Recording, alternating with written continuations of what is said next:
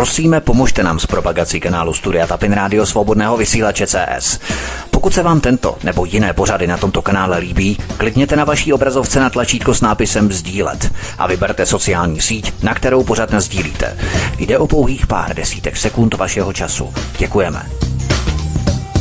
Tak vás všechny vítám pochopitelně u pravidelného pátečního pořadu, eh, který eh, jste si zvykli poslouchat a na který se asi podle toho, jak tady rostou čísla těch, kteří eh, sledujete naše vysílání, tak, tak ho máte rádi a oblíbili jste si ho. No a já mám, mm, nevím, jestli překvapení, nebo už je to zase tradice, ale já mám dobrou zprávu. Jak víte, tak VK jsou tady, jsou s námi, jsou připojeni a celá ta záležitost pátečního večera u Klábosnice může začít. VK i Vítku, zdravím vás, ahoj.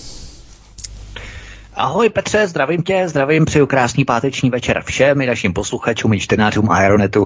Eh, od mikrofonu vás zdraví Vítek, jsme rádi, že se k nám připojili i dnes. Eh, doufám, že s námi to je dokonce do 22. hodiny, kdy poslední hodina bude patřit jako tradičně vám a vašim otázkám, ale předtím si samozřejmě uděláme takovou globální procházku po tom globálním kolotoči spolu s šéf-redaktorem toho globálního kolotoče Aeronet News, serveru Aeronet News, panem VK, kterého tím zároveň i zdravím. VK, vítej, ahoj.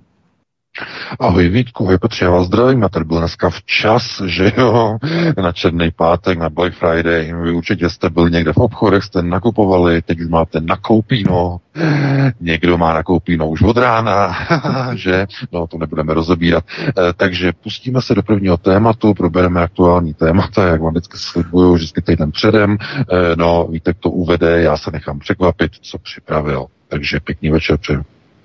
Já myslím, že se nikdo z nás nudit nebude, každopádně my si dáme zhruba pauzu kolem čtvrt až půl na devět, tak eh, mezi těmi tématy si dáme lehkou pauzu, jednu písničku, jednu, dvě písničky a potom budeme pokračovat dál, protože začínáme, jak Petr říkal, včas, což je možná překvapení, možná tradice, to ještě uvidíme.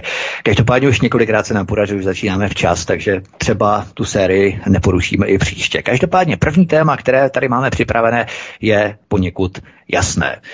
Je to tady. Náčelník generálního štábu armády České republiky prohlásil, že Česko se musí připravit na válku s Ruskem.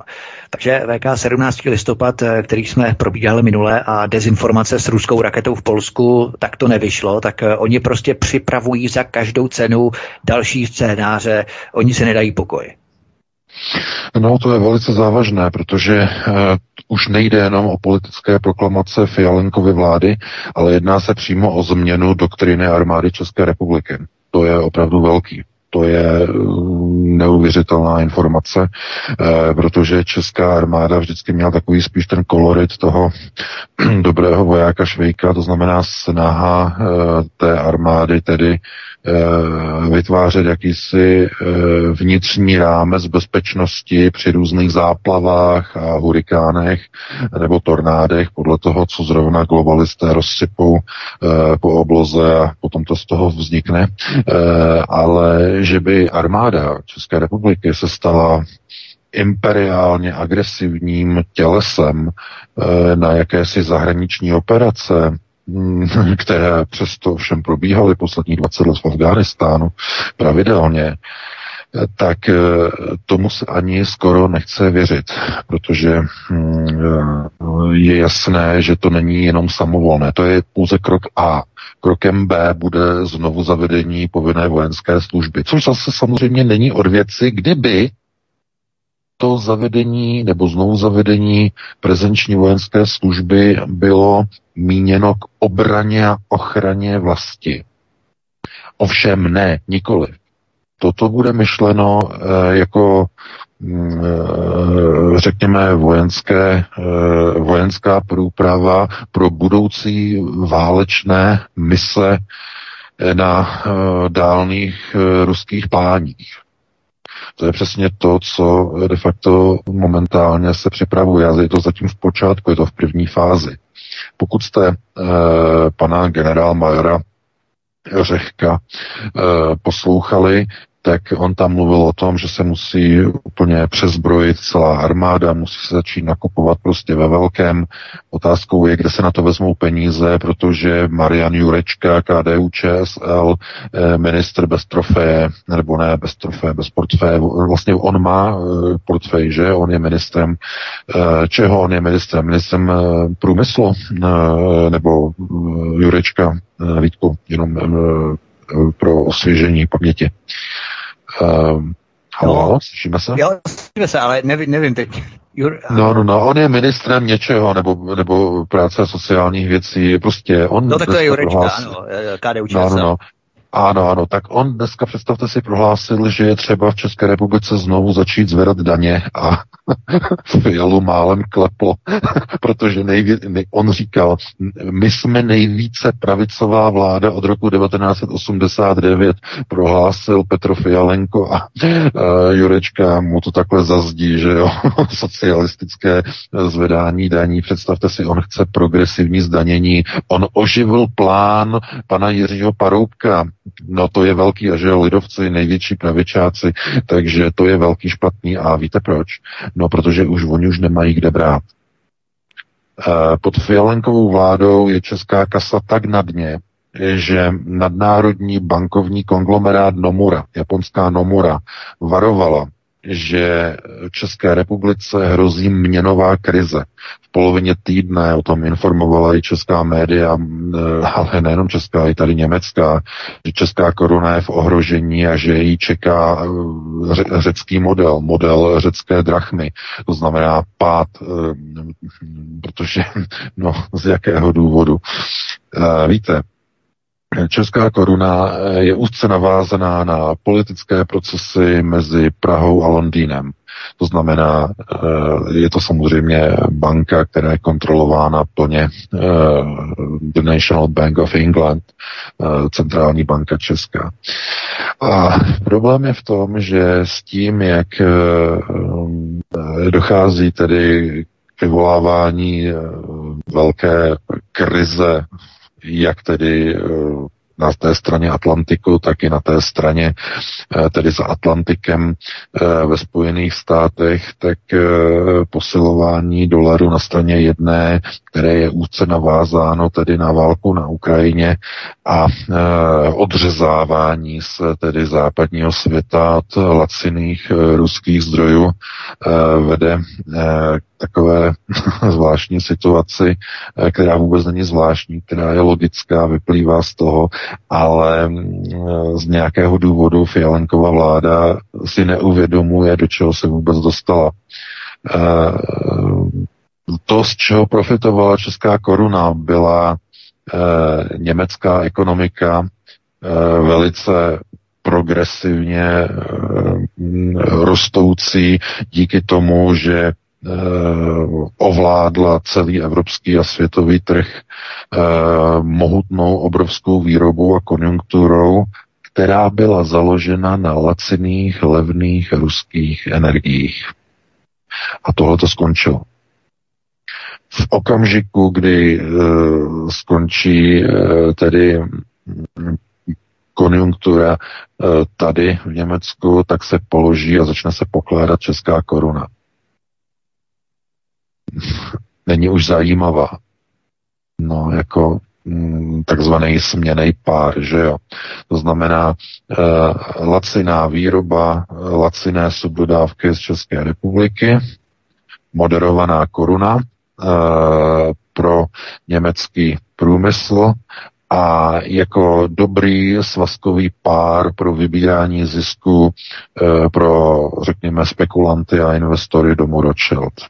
To znamená buď tedy spekulace na korunu, případně e, využívání dobrých měnových kurzů, ale nyní se ukazuje, že to, co bylo dlouhá léta výhodou, by se mohlo stát e, e, vlastně takovým tím polipkem smrti, protože vzhledem k tomu, jak roste inflace a jakým způsobem je držena nad vodou česká koruna intervencemi České národní banky, tak v nějaké chvíli České národní bance dojdou devizové rezervy především tedy eurové devizové rezervy.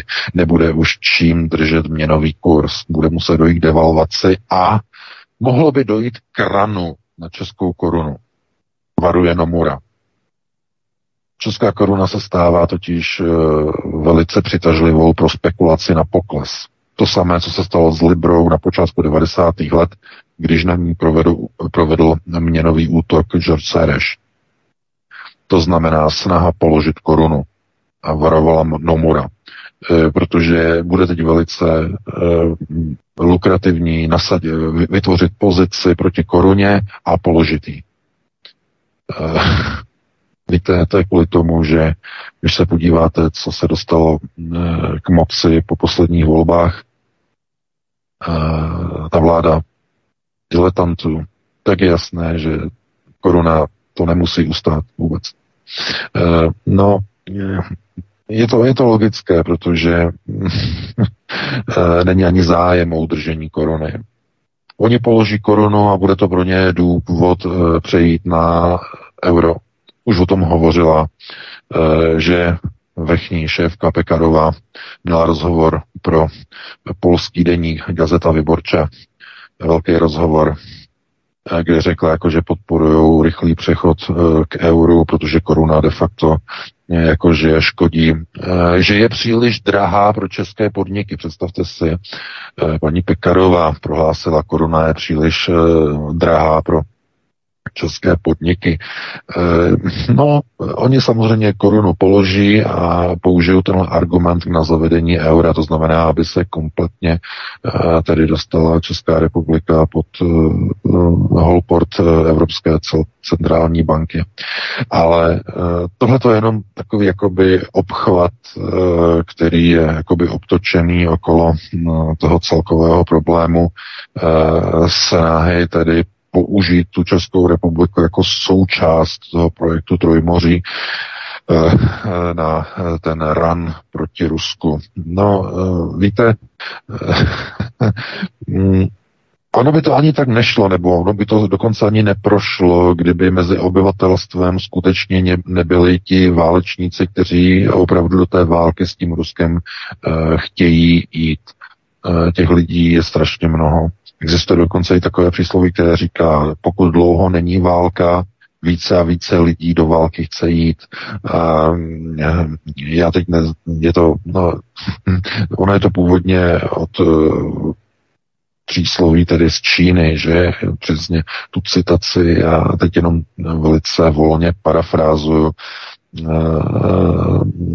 To znamená dlouho, když dlouho je nějaká civilizace v míru, tak tím více je přitahována vojenským řešením nějakého konfliktu, který se objevuje. To znamená, mm, lidé ztrácejí ten kontakt s těma hrůzama války, které byly eh, v té válce dávno, dávno minulé a e, jakoby si ne, přestanou si vážit míru. A tohle to vidíme vlastně u obyvatelstva nejenom v České republice a v celé Evropě. Ti lidé si přestali vážit míru a chtěli být do války.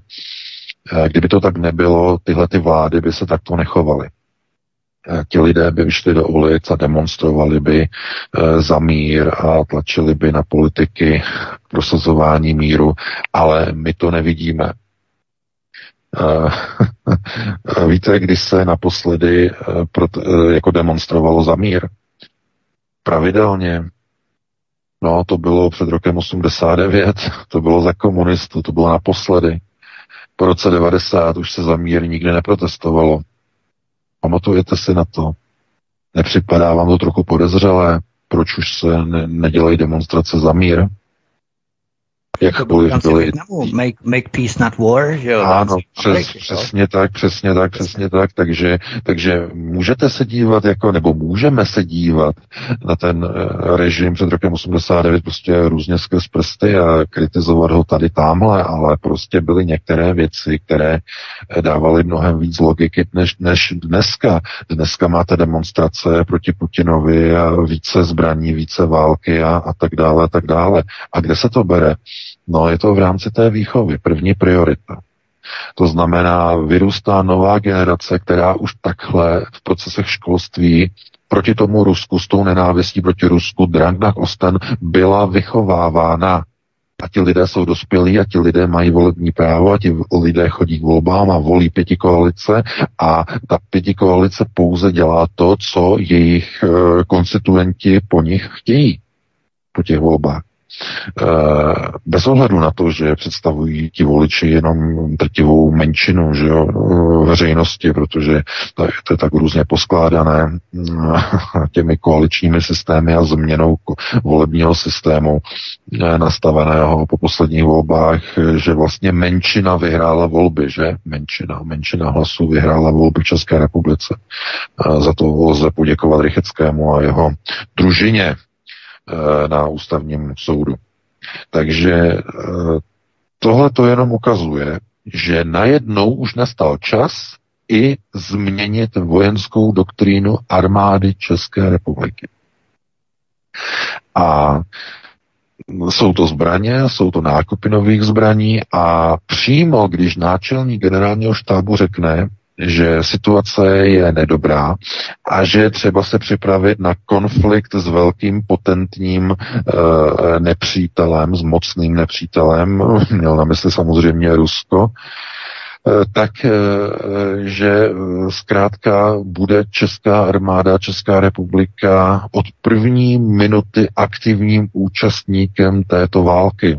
To znamená, přesně tohle to už řekne náčelník generálního štábu, který by měl mluvit o zabezpečování obrany České republiky. Měl by mluvit o tom, že musíme zajistit mír, eh, naše armáda eh, musí být schopná bránit naše pohraničí, naše armáda musí být schopna bránit naši infrastrukturu, náš plán je takový a takový.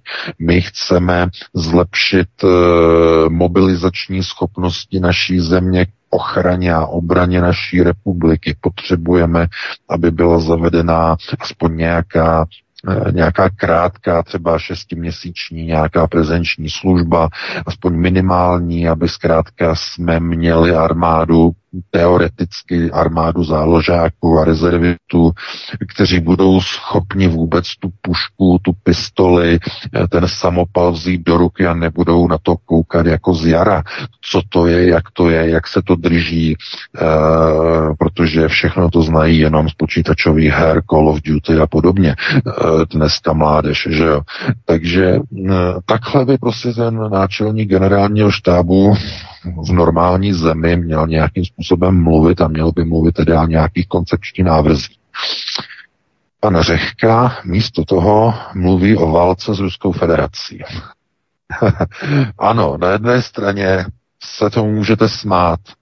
Armáda Švejků půjde válčit proti Rusovi. E, mají z toho velkou legraci na ruských médiích, to se ani nedá komentovat.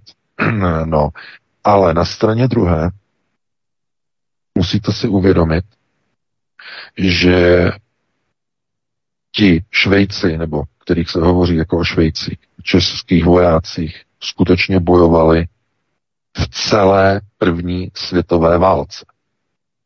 Bez ohledu na švejkoviny a tak dále. Bojovali. Československé legie, že v Rusku a tak dále a tak dále. A nikdo se nad tím nepozastavoval. Potom přišla druhá světová válka. V ní uh, oficiálně, pozor, oficiálně čeští vojáci uh, nebojovali pouze jako zahraniční legie pod křídly uh, že jo, britské Royal Air Force a podobně i v severní Africe pod různými um, organizačními strukturami britské armády, ale v té druhé světové válce zkrátka Češi eh, nebyli ze strany eh, říše nasazeni. No a to bylo z různých zvláštních důvodů, které do dneška jako jsou zakryty takovým tajemstvím. Je v tom trochu okultní roviny, protože Himmler, pokud vás zajímá, proč Češi nebojovali za Wehrmacht, pokud tedy neměli německý původ, tak eh, Oficiálně se říkalo, jako, že Adolf Hitler, že Čechům nevěří, že by přeběhli na stranu nepřítele a podobně. Ale to je taková ta jako legenda, jako urban legend, se jako říká, jako že tak to mělo být, ale minimálně tedy podle těch historických uh, faktů se ukazuje, že největší podíl na tom, že Češi uh, nesměli bojovat za Wehrmacht a jako za uh, nacisty, bylo způsobené obrovskou intervencí Heinricha Himmlera, šéfa gestapa, šéfa tedy nejvyššího takzvaných úderných oddílů, že? Eh, Schutzstaffel. A proč zrovna e, na, to tak tlačil Himmler? No, ono to má hodně společného e, s okultní organizací Thule, e, kterou já o tom píšu v té druhé mojí knize Superchrist. E, on měl velké napojení na okultní organizace, nejenom na Thule, ale i na Vil. A údajně tedy měl strach z toho, že když Češi nastoupí e, do války po druhé, protože byli v první světové válce, když nastoupí po druhé, e, tak e, že dojde k zániku Německa.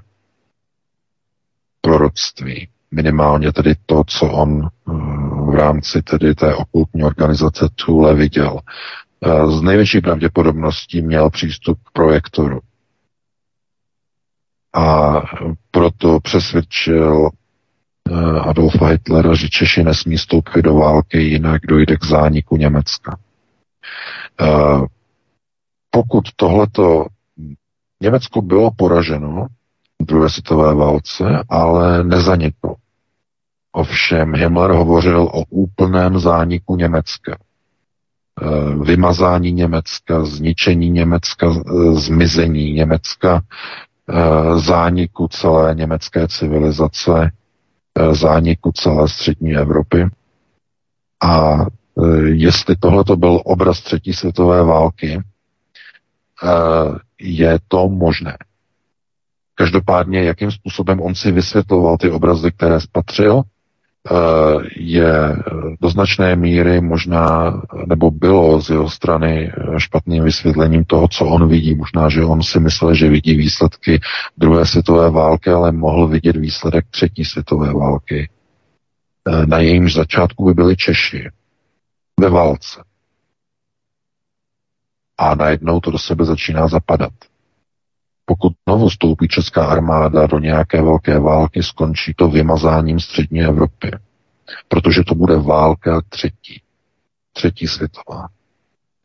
A z tohohle opravdu trochu mrazí minimálně eh, z pohledu eh, tedy těch eh, souvislostí protože on byl velice pověrčivý, Himmler, že on všechno dělal podle datumu, podle horoskopu a tak dále a tak dále, ale každopádně se ukazuje, že něco se mění a česká armáda už nemá být armádou švejku, ale má být invazní armádou a v první linii a v první minutě se podílet na válce s Ruskou federací.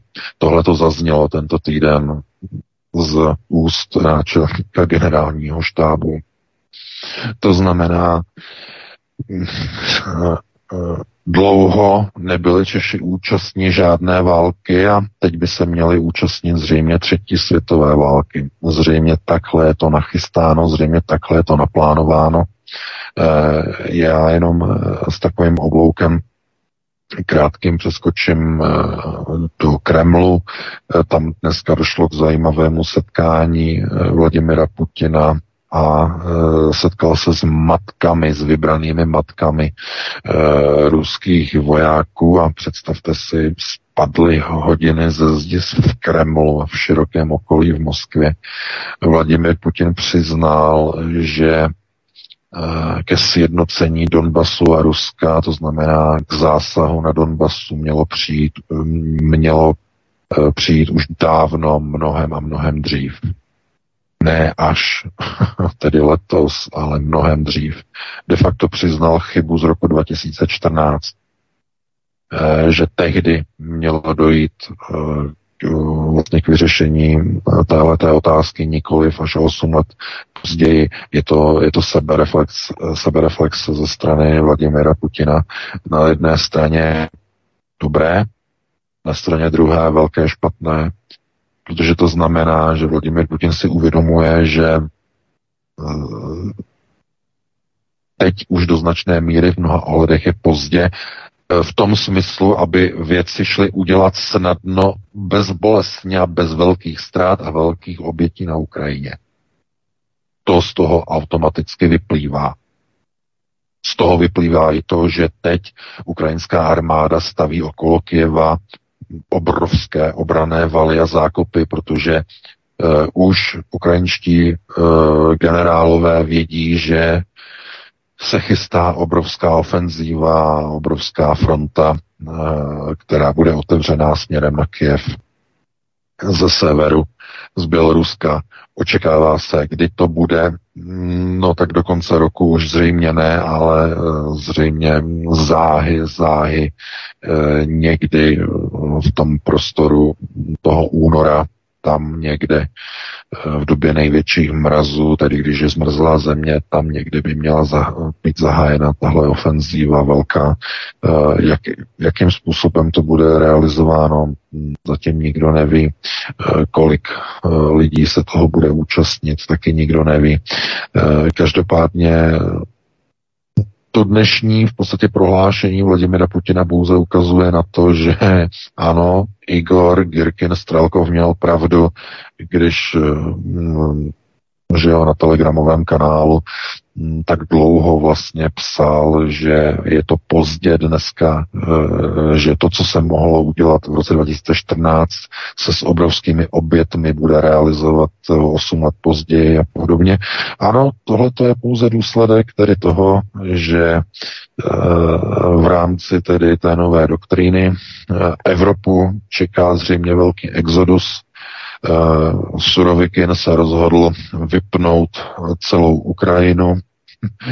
Uh, Zelenský mm, jede na generátor, na velký diesel generátor, on jediný svítí v celém Kijevě, představte si, tak uh, všichni mají vypnuto, ale on stále vysílá, že jo, protože on tam má velký mohutný diesel agregát, Otázkou ovšem je, jestli ten diesel agregát má skutečně v Kijevě, nebo jede na diesel agregát, nebo bez diesel agregátu eh, v Řešově, nebo někde v Přemýšli v Polsku. To je otázka, protože on každou chvíli natáčí ta svá videa z jiného místa, někdy jako z té své údajně kanceláře a potom z jakési místnosti, eh, která má bílé stěny, nahoře jsou nějaké větráky, průduchy, jako kdyby to byl bunkr. Je to možné, že on on natáčí z různých míst eh, podle toho, jak zrovna ho přesunujou. Eh, každopádně ale eh, výroky českého náčelníka generálního štábu jenom pouze ukazují, že skončilo švejkování a chtějí české vojáky znovu hnát do velké války, jako byla ta první světová, chtějí znovu hnát do velké války. Aha, to je paradox znovu na východ, znovu na východní frontu, znovu proti Rusovi. To znamená, vidíte, zeitgeist, duch času, národ, který se nepoučí, je odsouzen svůj osud si znovu zopakovat. Znovu. No, takže s takovýmhle přesahem já bych první téma ukončilo Vítku. My si dáme přestávku. Petr tam vybere nějakou pěknou písničku, já se občerstvím, naši posluchači také se občerství a potom bychom se hned pustili do dalšího tématu. Dobrá, dáme si písničku, potom se pustíme do dalších témat, které tady máme připravená. Samozřejmě jste je viděli, milí posluchači, na facebookových stránkách svobodného vysílače, případně na klubu, anebo na VK.com, tam máme taky facebookové stránky a VK stránky, tak tam jste také viděli ta naše témata. A samozřejmě uvidíte i v popise pořadu na kanále Odyssey, pakliže nás budete poslouchat z archivu po vysílání ze záznamu. Takže dáme si písničku a potom budeme pokračovat. Hezký večer. Prosíme, pomožte nám s propagací kanálu Studia Tapin Rádio Svobodného vysílače CS. Pokud se vám tento nebo jiné pořady na tomto kanále líbí, klikněte na vaší obrazovce na tlačítko s nápisem Sdílet a vyberte sociální síť, na kterou pořád sdílíte. Jde o pouhých pár desítek sekund vašeho času. Děkujeme. Vítku, jak pak jsme na tom? Máme připravenost? Jsme agilní? Ano, máme globální připravenost přímo Petře, jsem tady, aspoň minimálně já tady. Uvidíme, ano, ano, ano, jsme tady všichni úplně, můžeme začít. Můžeme se přiblížit k evropským hodnotám. tak pánové, je to vojenskou. No bože, tak to, to, no, to by byla síla, panečku, ježiši, no. No, podíváme se na další téma, které s tím přímo tady souvisí. Ta energie je věc, která propojuje samozřejmě všechny aspekty hospodářství dohromady. Zastropování nákupních cen ruské ropy má za úkol urychlit zavedení zákazu provozu fosilních aut v Evropské unii. A nemá to nic společného se sankcemi na Rusko. To je VK jako když přijdeme do hospody a řekneme, že za jídlo jim víc než třeba stovku nevysolíme, nezaplatíme. Jo? A sami si budeme ty ceny určovat a sami si budeme diktovat, kolik jim vlastně zaplatíme. No, logicky Rusko takovým zemím ropu dodávat nebude. Myslíš, že zešílel úplně Brusel, nebo je to sebe uh, cílem eh, agendy 2030, takže to dělají promyšleně v podstatě, nezešíleli? Eh, to, jestli zešíleli, to je řečnická otázka. Jo, to je řečnická, i v tom článku je to řečnická, protože je naprosto jasné, že takhle tupí být ani nemůžou, i když si o nich žádný jako představy velký nedělejte o inteligenci. Ale takhle tupí nejsou, to je účel. Je to účel. Oni toto udělají, oni ví, že Rusové zastaví dodávku těžké ropy, ta je totiž nutná a produkty z těžké ropy, z ruské ropy jsou nutné k výrobě nafty. Bez těch produktů jsou především parafíny, protože v té ruské těžké ropě jsou parafíny. A aby se tedy z té evropské lehké ropy Brent mohla vyrábět nafta, jsou k tomu potřeba ty aditiva. A nebo, když se to nevyrábí z Brentu, tak se to vyrábí z té těžké ruské ropy rovnou. Na to je specializovaný slovenský bratislavský Slovnaft. Tam se e, ten dneska patří pod maďarský MOL, myslím, a tam e, to je přímo závod, podnik, který je specializovaný na výrobu nafty e, v obrovských množstvích pro celou Evropu, protože tam se zpracovává těžká ruská ropa především na naftu. To skončí.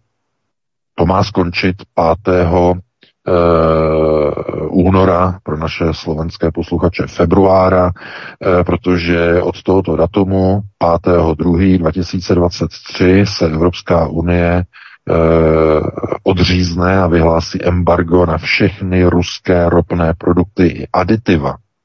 To znamená, od toho 5.2. příštího roku nebude z čeho vyrábět naftu bude možné vyrábět benzín, ale nebude možné vyrábět naftu. A k čemu je nutná nafta? No, eh, tak když si odmyslíme eh, dýzlová auta, že jo, eh, tak tím hlavním, čím se, po, se jako napájí, že jo, na co jsou poháněna auta, tak jsou především na naftu samozřejmě nákladáky, kamiony a zemědělská technika. To je přece logické. Traktory nejezdí na benzín ani na baterky. Eh, minimálně zatím, než někoho trefí eh, nějaký blbý nápad a začne eh, rvát monočlánky do traktoru. Ale chápete, No a co, k čemu jsou používána nákladní auta? No přece k dopravě a k přepravě zboží. A k výstavbě bytů. Ne? Stavaři potřebují stavební stroje. Takže co to bude znamenat? Co zdraží? No stavění baráků, paneláku, prudké zdražení e, veškeré výstavby. Protože tam všude se používá těžká technika a všechna e, jede na naftu. Zdraží produkce živočišné a rostlinné výroby, především na polích, tam jezdí traktory, tam jezdí kombajny. Všechno to jezdí na naftu, takže produkce jídla zdraží. A jak se rozváží to jídlo po celé Evropě z jednoho konce na druhý, že? Protože v rámci globalizace se jídlo nevyrábí tady vedle za humny a oni to převezou 15 kilometrů a převezou vám to do obchodu. Ne, ne, ne. Dneska se jídlo převáží z jednoho konce Evropy na druhý. A jak? No v kamionech. A ty jezdí zase na co? Na naftu. Takže co, k čemu tohle to povede? Ne, zastropování cen energií a potom t, e, embargo na ropné produkty z ruské ropy povede jenom pouze k jedné, k jediné věci. K obrovské krizi. Naftové krizi. No a to se samozřejmě překopíruje do obrovských vysokých cen všech těch produkcí a produktů, které na tu naftu jsou navázány. No a oni přesně vědí, co to způsobí. Způsobí to krizi krizi, obrovskou uh, krizi v cenách potravin, obrovskou krizi v cenách uh, nové uh, investiční výstavby, uh, obrovskou krizi uh, v, v zemědělství a hlavně v dálkové kamionové přepravě. Protože co se stane? No, za prvé, nafta bude strašně drahá a ještě navíc jí bude málo. Co nám to připomíná? no, to nám připomíná zase plyn, že? E, představte si, jenom e, odbočím. Oni teď říkají, že jsou prý naplněné evropské zá, zá, tady ty zásobníky plynem, že? Se tím chlubí, že se jim podařilo e, naplnit. A ty zásobníky, to je zajímavé, oni jsou pořád plný, protože Nikdo z nich ten plyn neodebírá. a německé podniky tady zavírají a zastavují výrobu. A vy se teď zeptáte, proč? Kde je problém? No protože ty zásobníky jsou naplněné tak předraženým plynem, že cenu za ten plyn nemůžou ty podniky překopírovat do zvýšené ceny své produkce, protože ta produkce by byla neprodejná a podniky zavírají. Takže oni mají plný zásobníky a německé podniky zavírají. Protože jsou naplněny předraženým plynem, který je neprodejný. Respektive šel by nakoupit, ale překopírování té ceny toho plynu do zboží by vedlo stejně k bankrotu. Cože by to bylo neprodejné. Takže tohle to chtějí udělat i s naftou. I s naftou. To znamená, budou nádrže nafty, budou plné, ale ta nafta bude tak drahá, že si to nebudou moci e, ty spediční firmy dovolit. Respektive budou si to moci dovolit, ale e, to zboží, které budou převážet, bude tak předražené, protože to bude překopírované do cen, těch, cen toho zboží. Takže co oni dělají, ti zmetkové globalčeky? No, oni přece nasunují krizi do celé západní populace, do celé ekonomiky plánovitě ničí a likvidují ekonomiku celého kolektivního západu. No a k čemu to povede? Povede to ke zdražení potravin do takové míry, že bude zralý čas nabídnout lidem lacinou a levnou alternativu v podobě nových typů potravin vyrobených z hmyzu, a z červů. A tyto potraviny se budou lokálně distribuovat už nikoli v nákladáky na naftu, ani kamiony na naftu, nebudou ani vyráběny na polích extenzivním zemědělstvím, protože k tomu, eh, k výrobě brouků, eh, hmyzu a larev není potřeba extenzivní zemědělství, nejsou k tomu potřeba traktory na naftu, ani kombajny na naftu, nejsou k tomu třeba, takže nafta nebude třeba. A z těchto eh, a z tohoto hmyzu budou vyráběny nové potraviny, které budou distribuovány lokálně pomocí donáškových služeb a rozvážkových služeb, které se pohybují loka- lokálně po městech na kolech, na elektrických koloběžkách, na elektrických skútrech, v elektrických autech lokálně. A lidé budou zavření doma, nikam se nebudou pohybovat, budou pracovat na home office a budou nakupovat laciné levné jídlo, protože to normální nebudou si moci dovolit. Protože co, co, co se stane s tím jídlem? No to samé jako s plynem a ropou. Bude ho málo a bude ukrutně drahé. Takže je to indukce obrovské, mohutné, systémové krize do zemí kolektivního západu. Globálčiky tím realizují svůj velký rezet. A už doufám chápete, proč uh, policajti v Holandsku střílí z pušek do vlastních zemědělců. Proč jim zákona má ruší ornou půdu? Proč jim chtějí vybít 40% stát skotu? Proč chtějí zrušit přes 27% všech farem, zlikvidovat je. Proč, z jakého důvodu? No, protože eh, tohle je všechno součást eh, plánu, protože nebude nafta. V blízké době nebude nafta pro ty holandské zemědělce, pro jejich traktory, pro jejich extenzivní zemědělskou výrobu.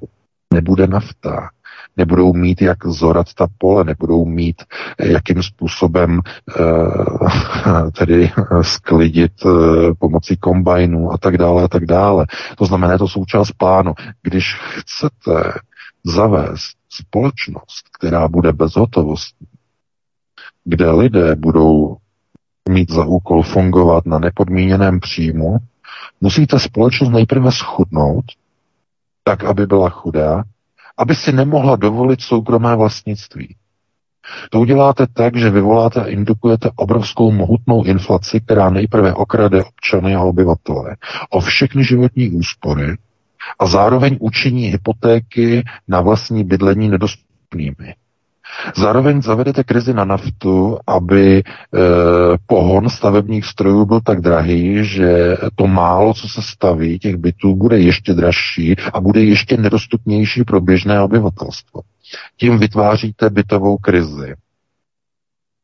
A lidé budou mus, muset jít do takzvaných, e, takzvaného e, co-housing, společného bydlení. Co to je? No to je přesně uh, šérované bydlení, o čem mluví Světové ekonomické forum Klause Švába.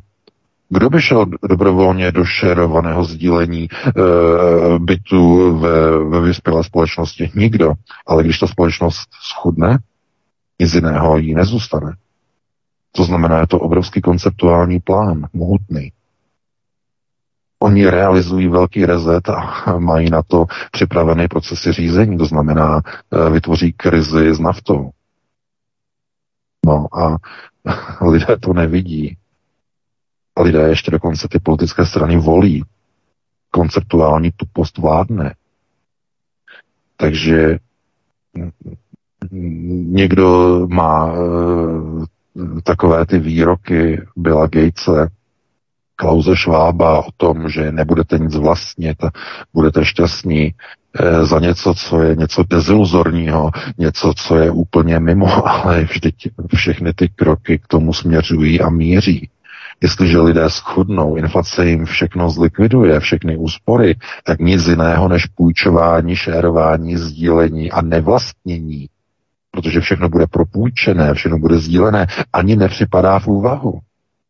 To znamená, Měli jsme vyspělou západní civilizaci, že e, jmenovatelem západní civilizace bylo soukromé vlastnictví a bohatství můžeme dát do uvozovek, protože bohatství je relativní, někdo má více, někdo méně, ale bylo to všechno založeno na soukromém vlastnictví. A globalisté tohleto teď momentálně ruší.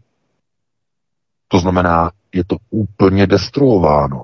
Nikdo nemá nic vlastně, všechno má být sdílené, šérované. A vlastníkem toho sdíleného, šérovaného, ať už jsou to byty, auta nebo cokoliv jiného, tak má být úzká skupina super bohatých elit. Globální sionisté. Banky, nadnárodní korporace. Korporátní fašismus. Pouze oni budou něco vlastnit obyčejní lidé nebudou nikdy nic už vlastnit. Všechno bude v rámci co-sharingu. A k čemu to povede? No jestliže nic nevlastníte, nemůžete se osvobodit od režimu a systému ani tím, že byste začali dělat barter. Všechny platby budou sledované, budou kontrolované. Možná vidíte teď momentálně, co se děje v Spojených státech kvůli krachu burzy FTX, eh, obrovský run proti decentralizovaným kryptoměnám. Všechno má být centralizované. A víte, že Wall Street zahájil 12-týdenní testování uh, digitálního dolaru, ale centralizovaného digitálního dolaru založeného na blockchainu, ale centralizovaného. To když tak znamená, zlobit, to můžeme dát na další téma, já jsem to připraven jako na další téma. Jako dáme to jako, ale... Dobře, dáme to jako další Pohodě. téma, ale jenom, jenom chci ukázat, že oni chtějí kontrolovat všechno, za co nakupujete, aby vám mohli všechny vaše peníze případně zablokovat, pokud se odchýlíte od Befelu. Když máte hotovost, nemůžete, ne, nemůžou vás kontrolovat, ale když budou všechny peníze navázány na blockchain, tak za prvé, mohou vás kdykoliv zablokovat, že nenakoupíte ani rohlík, ale co je ještě specifičností nebo specifikem blockchainu? Do toho datového souboru, toho blockchainu, je uložena nejenom samotná transakce, od koho ke komu a jaká částka se posílá. Ne, ne. Do toho blockchainu lze uložit informaci s popisem celé bankovní transakce, včetně geolokace, včetně GPS souřadnické a času, kdy k tomu došlo. Je tam přesný popis, jméno, příjmení, adresa, telefonní číslo, e-mail e, prodávajícího. Jméno, příjmení, adresa, e-mail, telefonní číslo e, nakupujícího. A popis obchodu, popis produktu, kdo komu co prodává. Dokonce tam lze uložit i text obchodní smlouvy, nákupní smlouvy do toho datového souboru. To znamená, k, čem, k čemu je to nutné? No, aby režim e, za prvé vás mohl zdanit v reálném čase, ne jednou za rok, okamžitě, hned, instantně. Protože ten blockchain je veřejný, bude veřejný. Zakódovaný sice, ale veřejný, přístupný. To znamená, vy nenakoupíte bez vědomí státu ani rohlík. Nic. I když prodáte v bazaru, kde na bazoši eh, po malým dítěti nějaké oblečení, nějaký tupačky a podobně a utržíte za to 427 korun a 50 halířů, eh, tak eh, finanční úřad hned vám to zdaní a hned vám to strhne, hned to uvidí, že jste to prodali. Protože jiným způsobem to prodat nepůjde hotové peníze už existovat nebudou. To je blockchain. A e, k čemu oni to potřebují? No, aby měli kompletní kontrolu o příjmech obyvatelstva, o jednotlivých transakcích a aby mohli kontrolovat takzvaný výkon ekonomiky.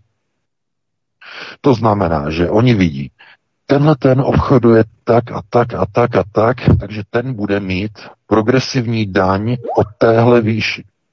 Tenhle ten nakupuje jenom takhle, takhle, takhle, takže tomu dáme daň jenom takovou. A co to je? No to je progresivní zdanění. A co to je z progresivní zdanění? No to je to zdanění, že každý platí trochu nějak jinak, přesně jak chce zavést pan Jurečka. Bum. Kruh se uzavřel. Doufám, že už to chápete. To znamená, eh, to je systém, eh, který eh, má být tedy realizován a v tomhle smyslu a v tomhle ohledu to tedy vede k tomu, že oni nebudou se jakkoliv nebo bychom mohli říkat, mm, jako rozmýšlet, jestli oni uh, se budou dívat na to, co se o tom myslí lidi nebo nemyslí lidi. Oni zkrátka mají připravený plán. A v rámci tohoto plánu tedy oni podnikají své kroky. A je třeba si to dát všechno dohromady, všechny souvislosti, eh, protože mm, jde to velice rychle, skoro ani nestačíme sledovat, jak rychle to ubíhá a mění se procesy řízení. Takže s takovýmhle přesahem já bych to ukončil. Vítku, pustíme se hned do dalšího tématu, e, možná o těch kryptoměnách, podle toho, jak to máš připravený. Přesně tak, na to přímo navážeme. Kolaps kryptoměnové burzy FTX nastal ve stejném okamžiku, kdy Wall Street oznámil, že zahájil 12-týdenní testování amerického digitálního dolaru založeného na centralizovaném blockchainu, který má vytlačit z trhu decentralizovaný a svobodný bitcoin a ostatní alternativní měny. Takže účel splněný FTX burza zkrachovala. Ještě závdavkem vlastně, když eh, to k tomu přičteme, američtí demokraté přes Ukrajinu vyprali slušný vejvar. No ano, samozřejmě, nejenom, že probrali, ale uh, krach burzy FTX se stane, uh, oni to takhle, uh, zajímavé, to je, to je pikantní, to je opravdu něco neuvěřitelného. Uh, likvidátorem, správcem tedy konkurzní podstaty, takový ten blbý název, co vymyslel Rychecký, nebo nevím, kdo to vymyslel v České republice, že jo, likvidátor, no, jako konkurzní podstaty, že jo, to zní tak nádherně, aby to asi, aby to lidi nevyděsilo, když se řekne likvidátor, to zní tak trochu jako děsivě, jako z hollywoodského filmu Terminátor, že? Ale ten likvidátor FTX, to znamená ten, který je pověřený eh, tedy zprávou té zkrachovalé burzy FTX, tak je bývalý likvidátor mamutího koncernu Enron. No, tak když se řekne Enron, tak všichni jsme doma, že největší eh, během eh, dotcom bubble horečky, že jo, eh, v předlomu tisíciletí obrovský krach Enronu, energetické společnosti ve Spojených státech, který otřásl Wall Streetem, všema trhama. Tak tohleto, krach burzy FTX, vygeneroval ztrátu investorů ve výši 63 miliard amerických dolarů. A když krachoval Enron, tak jeho ztráta byla jenom 23 miliard. To znamená, krach FTX je prakticky třikrát větší než krach Enronu. A správce nebo likvidátor FTX prohlásil, že něco takového ještě v životě za svou kariéru více než 20 let nezažil. FTX nevedlo vůbec žádné účetnictví. Neexistují účetní záznamy o finančních transakcích, o příjmech, o výdajích. Neexistují dokonce ani pracovní smlouvy se zaměstnanci. Všechno bylo na dobré slovo. Neexistují žádné záznamy o e, zdravotních pojištěních, o dalších věcech. Vůbec nic není v písemných podobách. Neexistují záznamy o dovolených, neexistují záznamy o e, objemech transakcí, o objemech e, převodu a tak dále. E, ne, neexistují vůbec žádné účtenky ve firmě. Oni vůbec nic neevidovali. Nic neexistuje. A představte si, že do takovéhle firmy investovali peníze jako takové firmy, jako je Sequoia, eh, Sequoia Investments, jako je BlackRock, prostě. A přitom to byla firma, která byla uh, řízena uh, skupinkou kamarádů uh, z MIT, kteří bydleli v jedné velké kanceláři v podkroví na Bahamách spali tam spolu mezi sebou, že jo, velký gruppen sex uh, mezi nimi a tohleto. a v takovéhle společnosti prostě investovali největší lidé, jako je uh, Bill Gates, jako je Bill Clinton, jedna ruka, že jo, se Samuelem Bankmanem Friedem. Chápete? a opravdu se myslíte, že to bylo nedopatření, ale kde pak, nenechte se vysmát. To byl plán. Bylo to cílem uh, vytvořit krach decentra, uh, burs, které uh, jsou v podstatě uh, jsou decentralizované, ale tím, že všichni ti investoři vložili peníze na takzvané uh, spravované účty, to znamená custodial accounts, uh, tak všichni o ty peníze přišli. A je to záminkou teď momentálně k tomu, aby byly v Americe přijaty zákony, které de facto postaví decentralizované burzy a decentralizované kryptoměny de facto úplně mimo zákon.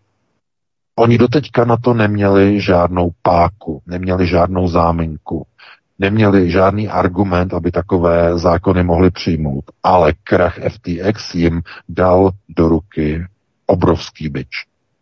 Obrovský. Protože teď budou argumentovat, nezodpovědní výrostci na Bahamách okradli a zdefraudovali peníze našich e, velkých investičních firm, jako je BlackRock a e, Sequoia. E, to by se nikdy nestalo, kdyby ty kryptoměnové burzy byly centralizované a pod dohledem orgánů, jako je státní komise pro cené papíry a tak dále a tak dále. To znamená, stalo se to záminkou k přijetí zákonů, které budou přijaty proti decentralizovaným kryptoměnám. Takže kryptoměny, které jsou decentralizované, jako je Bitcoin sám o sobě, ale většina ostatních uh, kryptoměn, drtivá většina je decentralizovaná, uh, tak ty budou pryč, ty budou mimo. Respektive budou dál fungovat, ale už bude problém z nich prostředky vyměnit za reálné peníze, protože banky to budou mít zakázáno. Takže centralizované eh, burzy budou eh, mimo, budou pryč a jediné, co bude povoleno, budou centralizované blockchainy. Jenže centralizované blockchainy jsou pod kontrolou režimu, jsou pod kontrolou státu, případně nějaké eh, té dozorové organizace a kdokoliv může prostředky na tom účtu zablokovat, sledovat, co se tam děje a tak dále a tak dále, ovlivňovat. A to už e, kromě té technologie blockchain nemá s tou původní myšlenkou e, toho bitcoinu a těch kryptoměn jako takových vůbec nic společného. Protože jediné, co zůstává stejné, to je pouze ta technologie, ten blockchain, který vlastně uchovává ty informace o transakcích, že? v tom souboru, ale e, ta decentralizace jako prvek svobody z toho zkrátka zmizí. Takže na krach FTX je třeba se dívat jako na e, více rozměrný proces, který nejenom sloužil e, k vybrání peněz pro demokratickou stranu, ale zároveň jako nástroj na likvidaci decentralizovaných kryptoměnových burz. Takhle jednoduše. No takže takhle bych na to reagoval, reagoval Vítku. Pustíme se do dalšího tématu, pokud máme. Já bych, eh, teď mi tady přímo konkrétně téma nemáme, ale já bych se možná zaměřil právě na Spojené státy americké, protože já nevím, jestli jsme to minule probídali nebo neprobídali, ale eh, v souvislosti s americkými volbami, kde eh, republikáni získali 218 křesel, znamená, že ani Dominion systém a softwaroví inženýři v demokratické straně nezabrali, respektive nesplnili ten účel, že ta vlna byla asi příliš velká. Jak by se VK hodnotil republikánské snahy eh, jít po Bidenovi, respektive po Bidenově rodině a uh, oni v podstatě deklarovali, že budou chtít udělat jakýsi velký, obrovský audit jejich investic několik let dozadu i v rámci nejenom Ukrajiny, ale v rámci Číny a tak dál. Myslíš, že se pod demokraty opravdu stahují mračna? Já jsem k tomu velice skeptický.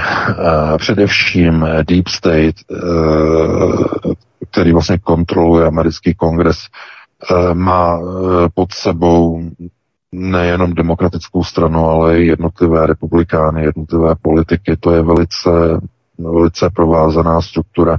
Eh, oni, někteří, někteří republikánští kongresmeni budou chtít udělat audit výdajů na Ukrajinu, to už je ta informace, to znamená, jak ty peníze byly vlastně čerpány, kam vlastně šly, co se s nima stalo, ale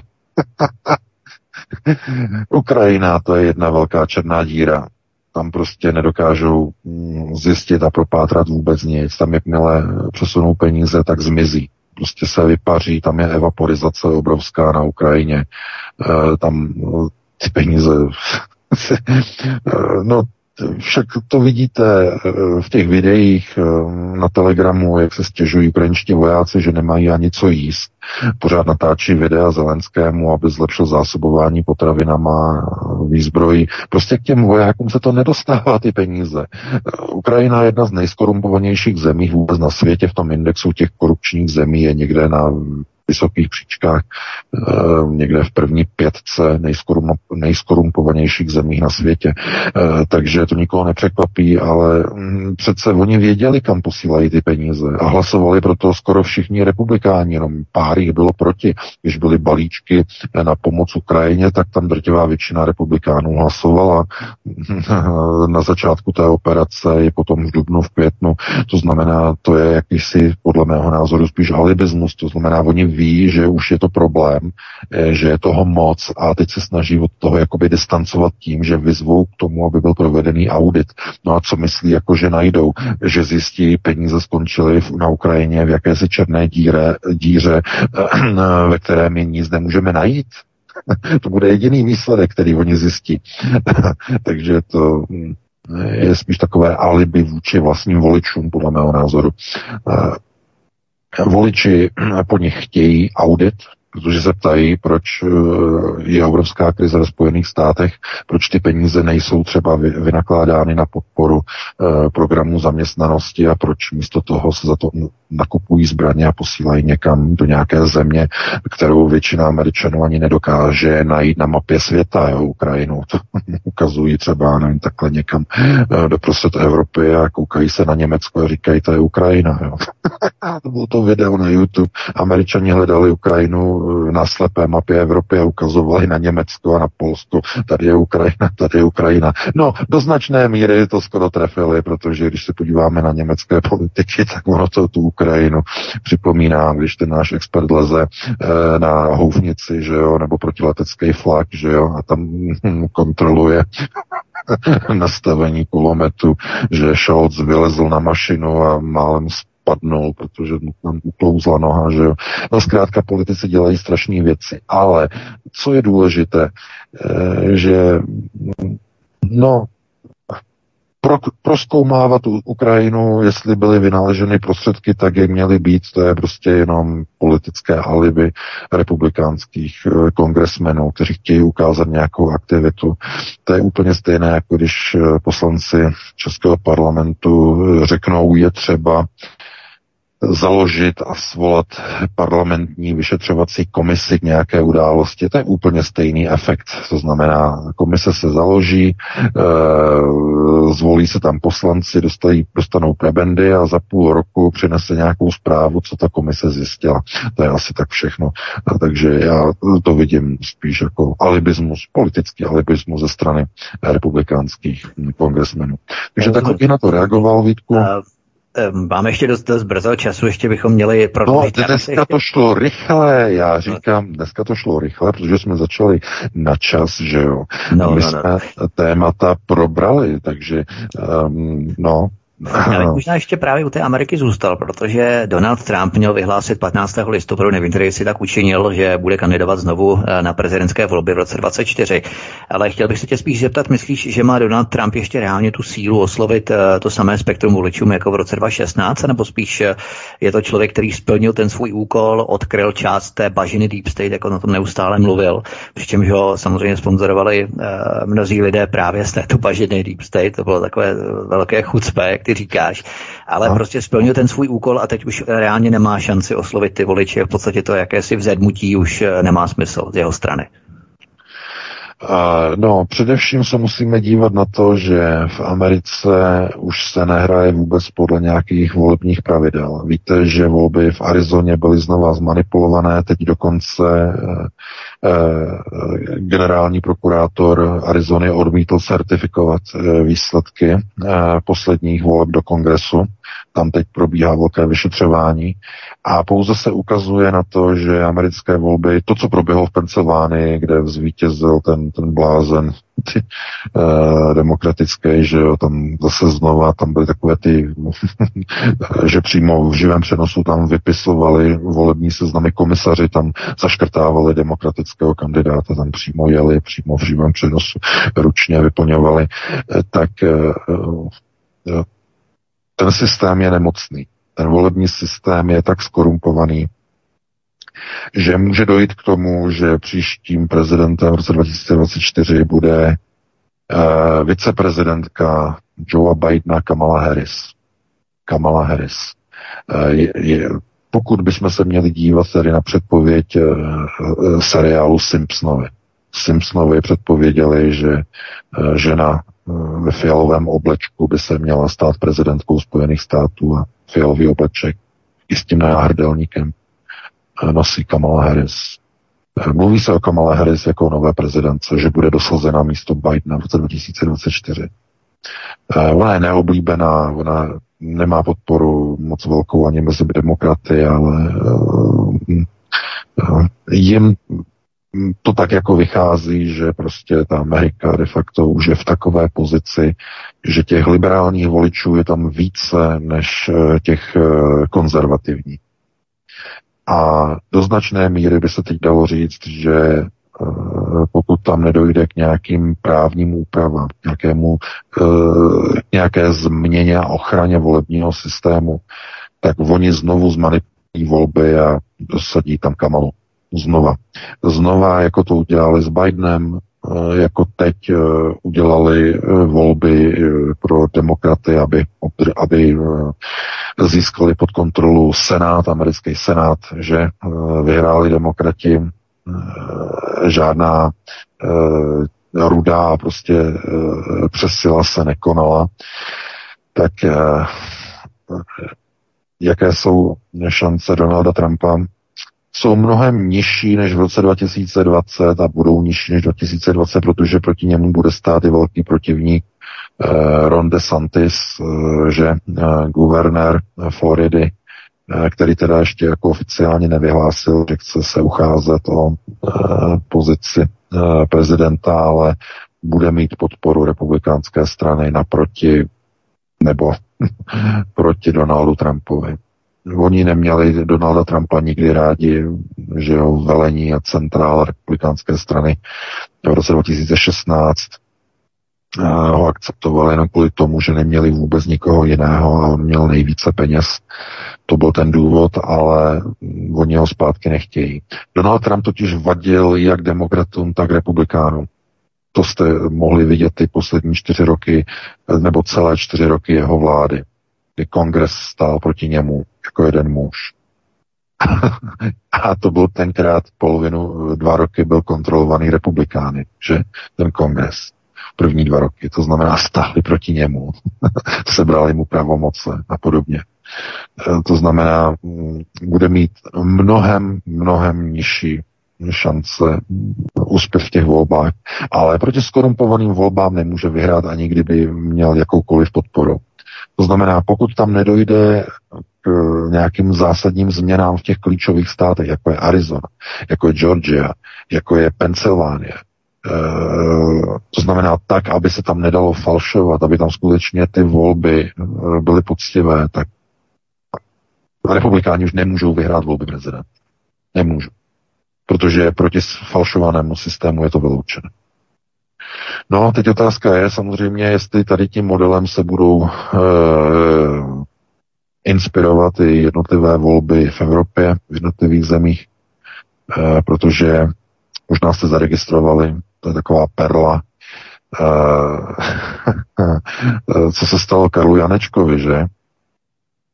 Eh, přepočítali mu hlasy a on, eh, vyřadili mu nějakých 33% hlasů a on nedosáhl na kandidaturu. Ministerstvo vnitra mu uh, řeklo, že ho vyřazuje prostě uh, ze soutěže, uh, že jo, ze závodu funkci prezidenta, protože tam měl prý mnoho podpisů, které prostě jako byly špatné, byly nekorektní a podobně.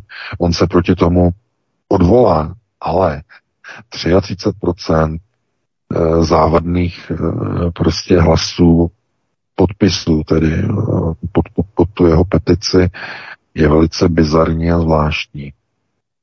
To znamená, Janeček, že má být zablokován. Janeček se nemá zúčastnit voleb. To slučilo. Co se stalo? Na výroba no, mučedníka, ne třeba. Karel Janeček, no pozor. Karel Janeček je přece kádrem, to je jasný proamerický kádr. Tohle to vypadá na zásah globálního prediktora, dámy a pánové. Zásah globalistů proti Janečkovi, aby se nedostal. To je, eh, to je velký. To je opravdu velký. On se proti tomu odvolá. Je možné, že uh, mu to schválí na odvolání a podobně. Uh, ale to je, to je signál, dámy a pánové. To je, je to nevýdané, naprosto nevýdané. Že jak, jak je možné, že bylo dovoleno? To je s velkým vykřičníkem a s velkým otazníkem navíc. No, protože musíte si uvědomit, že tam, tam jsou různá křídla. To je Janečkovo křídlo, pak je tam, to jsou ti, kteří jsou jakoby, to je přímo to americké křídlo. Lidé okolo Aspenu a podobně. Jo? To je tohleto křídlo. Pak je tam ještě jedno křídlo, to je, to jsou lidi, které můžeme definovat jako havlisty Havlérku. To je pěti koalic. To je Havlérka. E, s výjimkou některých těch kádrů, kteří jsou hodně proameričtí, jako je Lipavský, e, ten patří do aspeňáckého křídla. Ale většina pěti koalice patří do sféry takové té tzv. Havlérky. Odkazují Václava Havla e, směrem ke Karlu Schwarzenbergovi a přes jeho vlastně jakoby koleje. No a vedle toho je bruselské křídlo. Tam patřila, do dneška patří ČSSD, že jo, neoliberální systémy a tak dále a tak dále. To znamená, v té moci, v té Praze jsou de facto tři křídla. A Janeček patří do toho amerického, do toho tvrdého aspeňáckého křídla. A někdo, někdo se snaží z toho druhého křídla těch havlistů ho dát pryč. A, chápete? To je, to je pikantní. To je doslova jako chucpe, to opravdu zavání opravdu nehoráznou drzostí, že no chápete, eh, nemůžete se tomu divit, protože máte-li ministra vnitra, který je schopný vyvěsit vlajku uh, s Vladimirem Putinem v pytli na mrtvoli, tak se můžete dočkat úplně všeho. I toho, že vylejou kandidáta Aspenu, velkého kandidáta Aspenu. A to je, to je síla. To je nevýdané. Takže na to si počkáme, jak se to eh, vyvrbí a eh, budeme to sledovat. No. Vítko, no, máme spíš to, chtějí umetat, umetat cestu právě tomu jinému kandidátovi Aspenu, respektive na to, a, Pavlovi, že? Ne, aby ne, opanoval ne, tu pole, ne? Eh, tohle to je trochu jinak.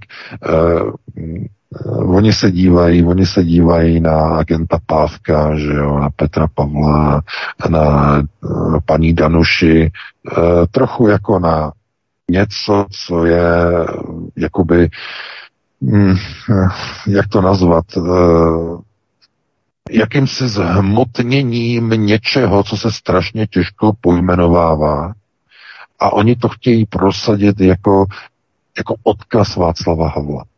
Dovedete si představit bývalého politruka, bývalého rozvědčíka, dokonce předsedu místní organizace KSČ na Praze, pana, pana Petra Pavla, jako odkaz Václava Havla. Takový chucpe. Oni jsou z toho celý nešťastní, protože tohle to na něj vyplavalo, že.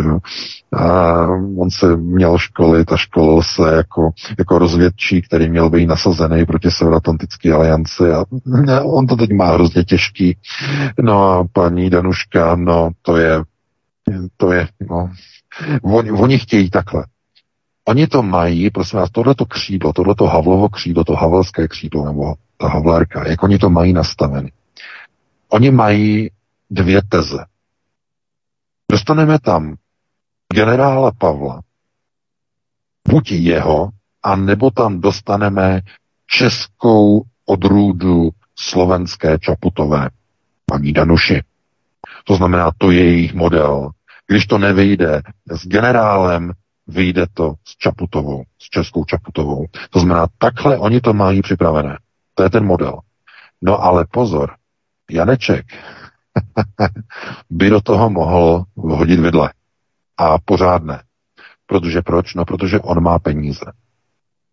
A až budou ty eh, prezidentské uh, veselice, ty televizní pořady, tak Janeček, obávám se, nebo předpokládám, eh, že by tyhle ty dva kandidáty eh, po řečnické stránce úplně přejel jako kombajn. Janeček to umí. To je sakra rétor. Takže oni mají obavy a proto bylo zřejmě rozhodnuto, že Janeček, ne, ne, ne, ne, musí zůstat venku. Takže chápete, to je s velkými přesahy, to no. jsou velké plány a... Jim stačí Andrej Babiš třeba, aby jim zavařil taky, že? Když tam no ne, pozor, pozor, pozor, aspoň. to je ten, pozor, Andrej Babiš, to je, to je solitér. Babiš nepatří ani do jednoho tady z těch kří, tří křídel, to je solitár. Ten je úplně mimo. To je, to, to bychom mohli nazvat jako skupinu oligarchů. No, on má taky vazbu právě na to evropský křídlo, když si říkal. Ale jo, má samozřejmě, ale pozor, to je biznesová vazba.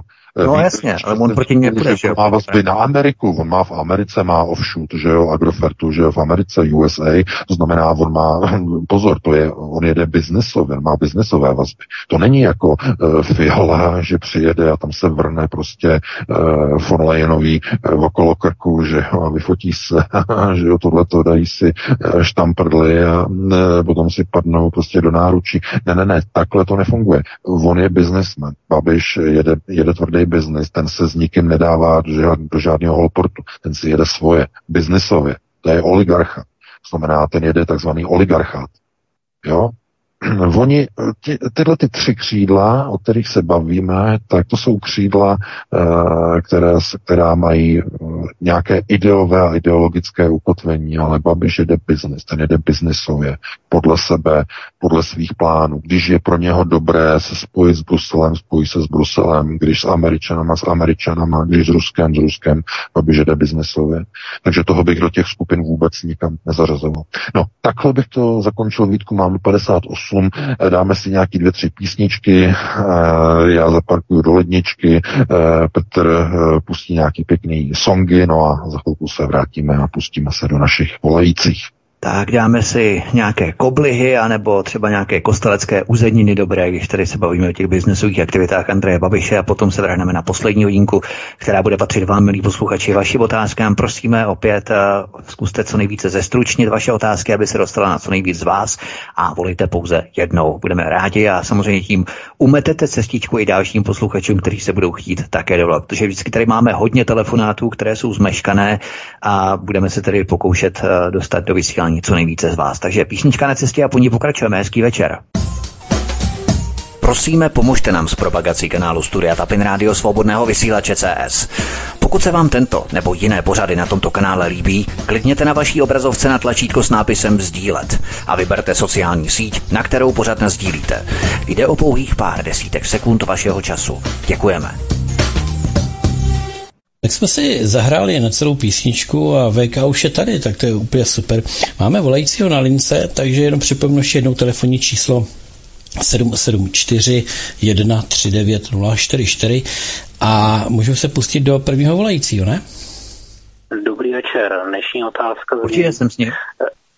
Každý asi zná herní konzole, třeba PlayStation a PlayStation 4 a 5 je vybaven 3D brýlemi a ovladačem, který velice jemně přenáší vibrace vyloženě až jakoby do hráče, že to ten hráč velice jemně cítí. Když například hráč dostane ránu, tak to velice reálně prostě cítí ten přenos. Příšteme ten vizuální a audio, ještě tu projekci, a je to velice reálná virtuální realita. A chci se zeptat pana VK, jak moc je toto nebezpečné pro mozek a pro tu duši nebo vnitřní já, jak to nazveme, to je jedno, tato virtuální realita. Dík moc, budu poslouchat. No, já děkuju. Já děkuji za dotaz. To je dobrá otázka. Já už jsem o ní před uh, nějakým časem, no už je to hodně dávno, hodně dávno, uh, jsem hovořil. No, jak je to nebezpečný?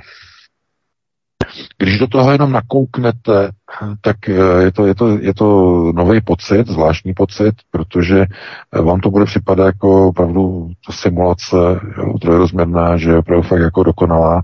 Každopádně, eh, Především u dětí je to poměrně riskantní, protože může dojít k psychické poruše,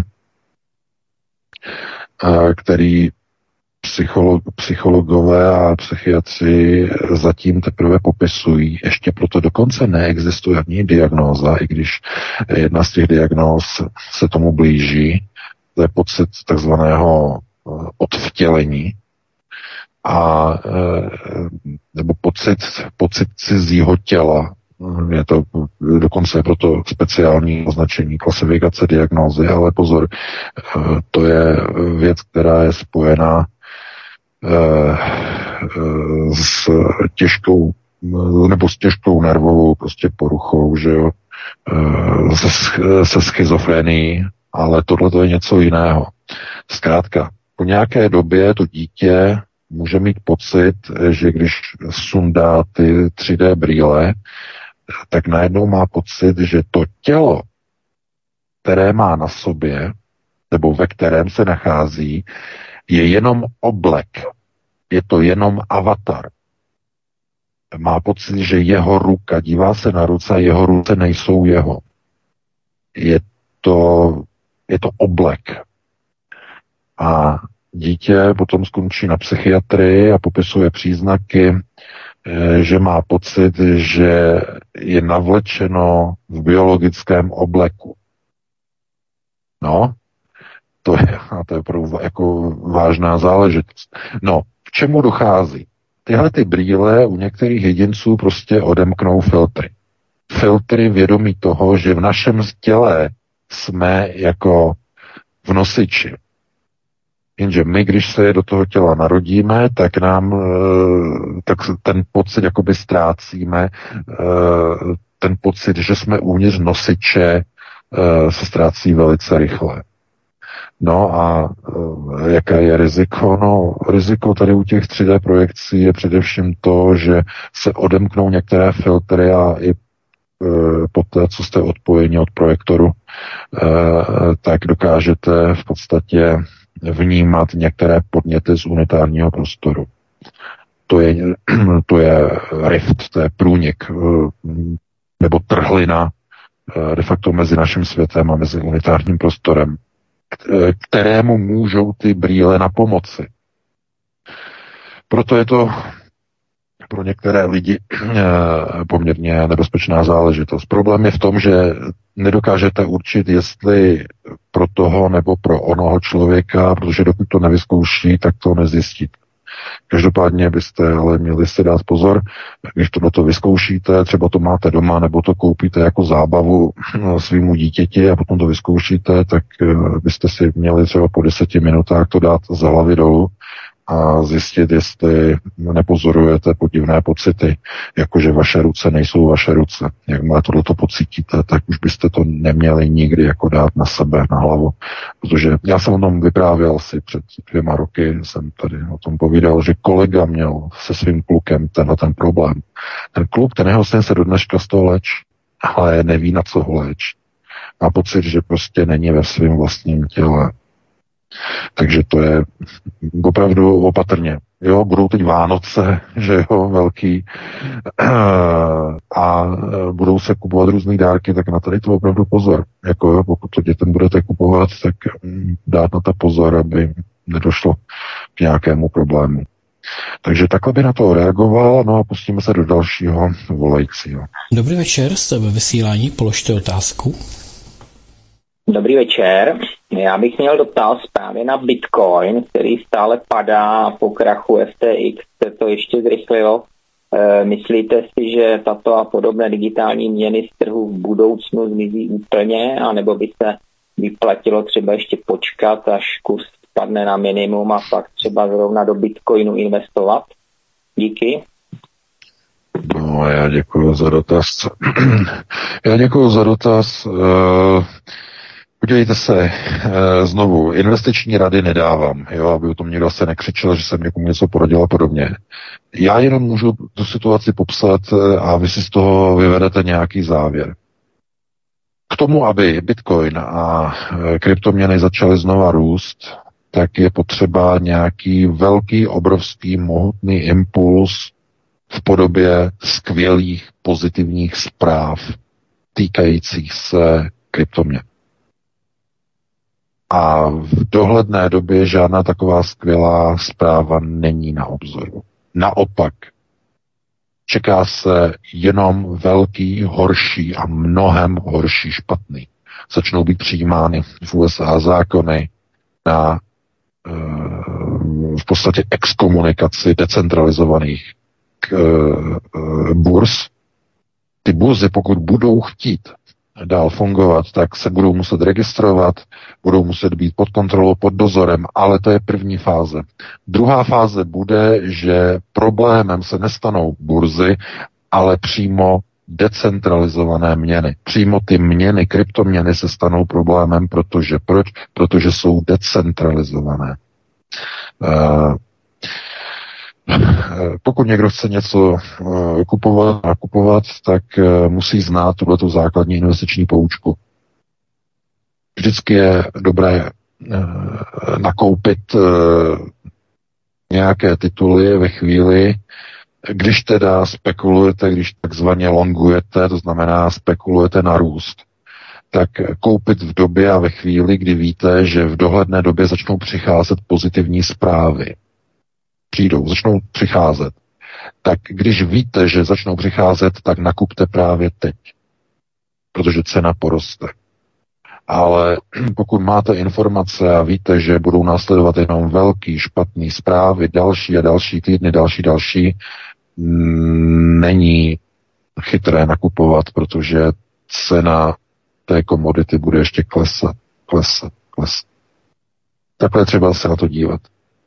Je-li v, dohled, je-li v dohlednosti nějaká skvělá velká zpráva, dobrá zpráva pro měnové trhy, která by uklidnila investory, která by řekla, aha, to je super, no tak pojďme znovu investovat e, do kryptoměn, tak to by byl ten signál, kdy okamžitě koupit, protože to poroste nahoru, ale takový signál není v dohledu. V nejbližších týdnech se obávám v nejbližších měsících není v dohledu. Takže ale tohle to neplatí jenom pro kryptoměny, to platí pro naprosto všechny komodity, když podnikáte, uh, investujete na burze, do čehokoliv je třeba uh, se na to dívat tak, že nakupuje se ve chvíli, kdy je trh dole, že jo, všechno špatný a nakupuje se ve chvíli, kdy je na obzoru nějaká dobrá zpráva. Když nakoupíte teď, hm, tak můžete ještě prodělat ne třeba tolik, jako kdybyste nakoupili před dvěma týdny, ale stále ještě zkrátka eh, třeba zjistíte, že nenastal ten správný čas. Takže takhle bych na to reagoval, pustíme se do dalšího volající. Tak prosím, máme k dispozici vysílání, položíme otázku. Eh, dobrý večer, Petr Lust, zdraví všechny. Eh, nejdřív úvodník z AC24, pak otázka. Proti Německu dvojtečka, Rakousko, Maďarsko a Srbsko uzavřeli pak proti migraci. Eh, chtějí méně migrantů a větší ochranu hranic.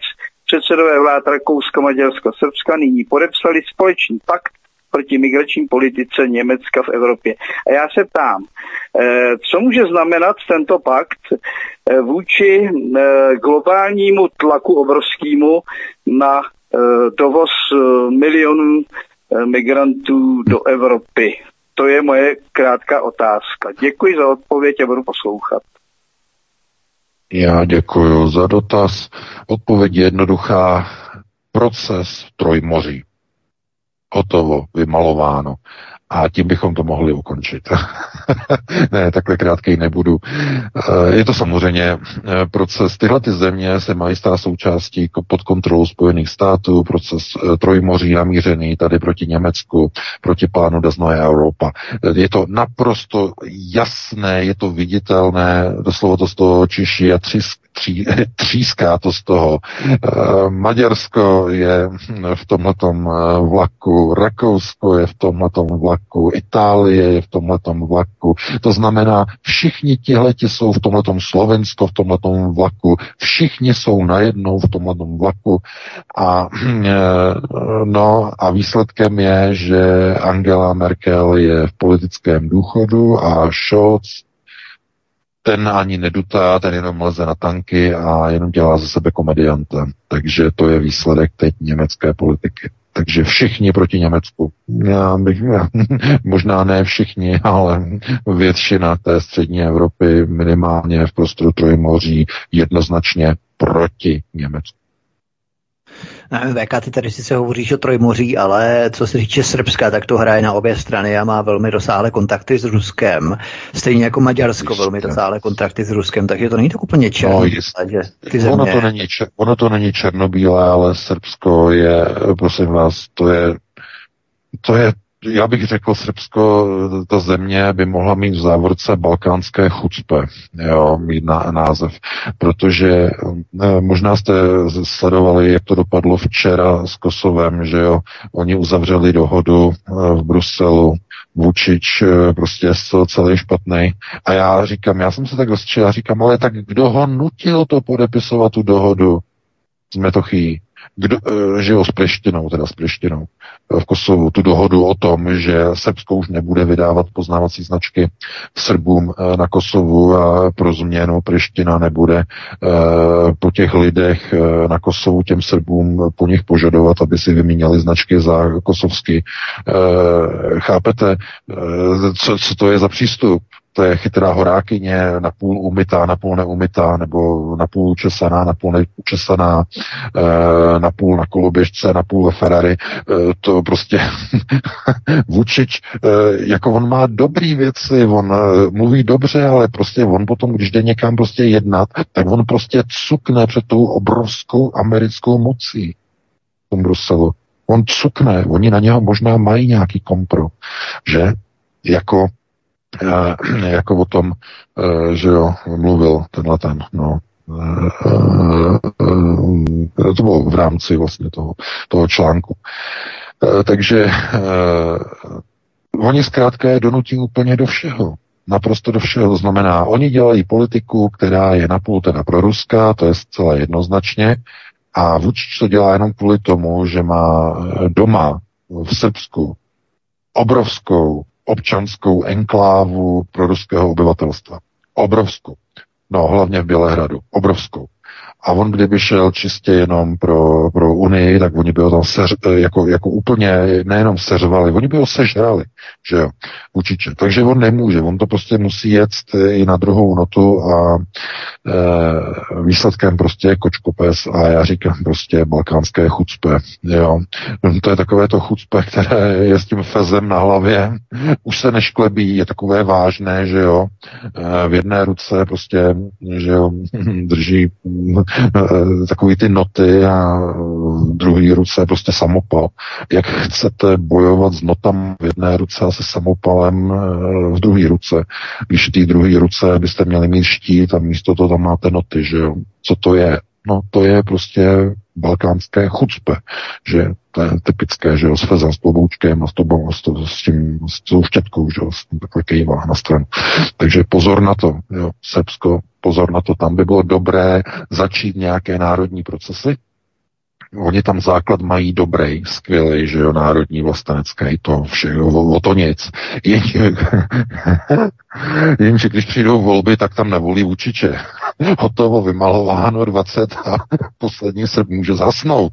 Chápete, to je ten výsledek. To znamená, je to jako s tou alternativou České republice je tam nějaký dobrý základ, eh, že jo, nějakých 15-20%, 25, když se zadaří, že jo, alternativa. Ale když přijdou volby, a, tak z toho vyleze pěti koala.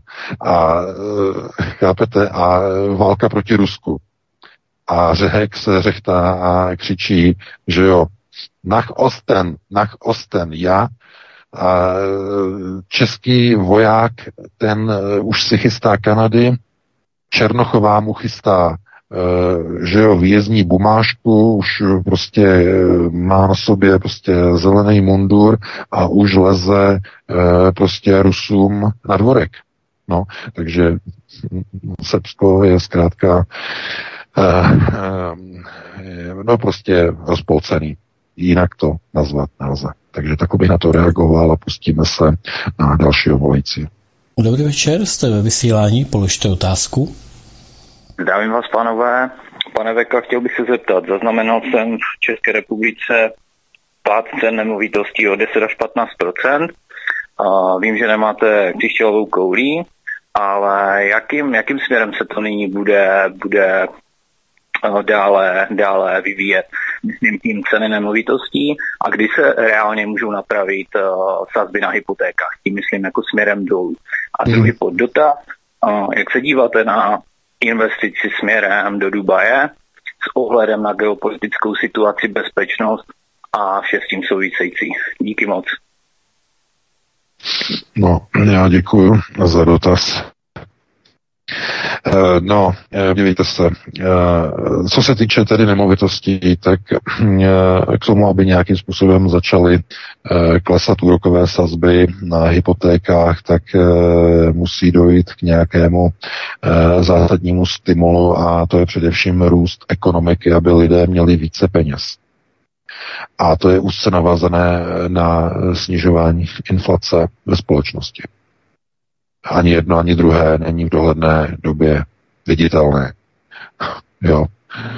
Takže z toho důvodu se neprodávají byty, ceny klesají. A domy, samozřejmě. To je, no, to je jedna věc. Jedna pozice. Co se týče eh, Dubaje, tak e, asi míříte směrem investice do zlata, do drahokamů, že, do burs v Dubaji, e, ale i třeba do bydlení, že jo, v Dubaji, že jo, je dobrý trh s nemovitostma. Každopádně e, jsou tam hodně vstup, velký vstupní náklady, na, e, aby to bylo zajímavé. To znamená, e, mít tam na začátku vytvořené nějaké kontakty, Eh, seznámit se tam s tamní situací a rozhodnout se, co vlastně od Dubaje očekáváte. Jestli očekáváte pouze tedy nějaké mm, výnosy, nějaké investiční z těch projektů, které tam běží s podporou teda e, místní vlády, a nebo tam chcete rozjet nějaké podnikání s nemovitostmi. To záleží na osobních preferencích, ale to je asi s velkým, velkým přesahem tady od našeho pořadu. Takže takhle jenom obecně v krátkosti bych na to reagoval. No a pustíme se do dalšího volajícího. Dobrý večer, jste ve vysílání, položte otázku. Děkuji. Do, eh, dobrý večer, pane VK, tady Eva. Já mám jenom pět bodů, na, na které bych se chtěla zeptat. E, nepodmíněný příjem, nebudeme nic vlastnit a budeme šťastní. Centralizování měny, digitální identita a digitální měna. Jestli se, eh, co se všechno eh, tady toho se týká Ruska. Děkuju, nashledanou. No, já děkuju.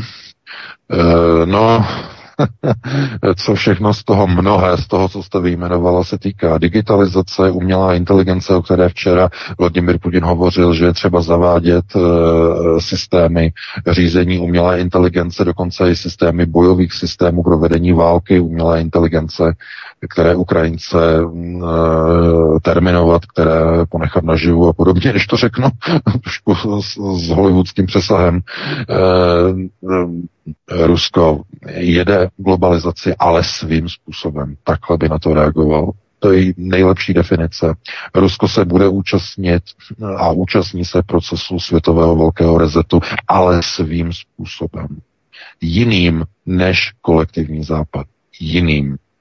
Metody mohou být stejné, vys očkování, vys uh, covidové pasy, vys QR kódy, uh, vys umělá inteligence, vys digitální rubl, který bude spuštěn od roku 2024. To znamená, tohle to všechno je naprosto stejné, naprosto totožné, ale formy a systémy řízení uh, budou v mnoha ohledech v Rusku odlišné.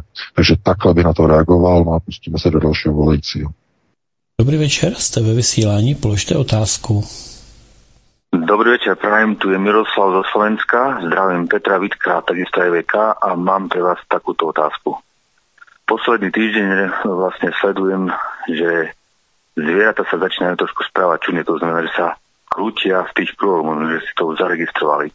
A je to jedno, či sú to krávy, nejaké ovce, mravce, včely, dokonca ryby v akváriu. Vlastne prečo sa to deje, nikto nevie presne, tak sa vlastne pýtam VK, či vlastne má nejak o tom nejakú skúsenosť, poznatok. Niektorí rozprávajú, že to 5G sieť, niektorí, že to magnetické pole. Tak len toľko. Ďakujem pekne a budem počúvať. No jistě, no tak zvířata jsou velice citlivá na magnetické pole, na změny. A já děkuji za dotaz. No, tohle to je na proměření, na proměřování, na zjišťování, aby to začalo postihovat více zvířat.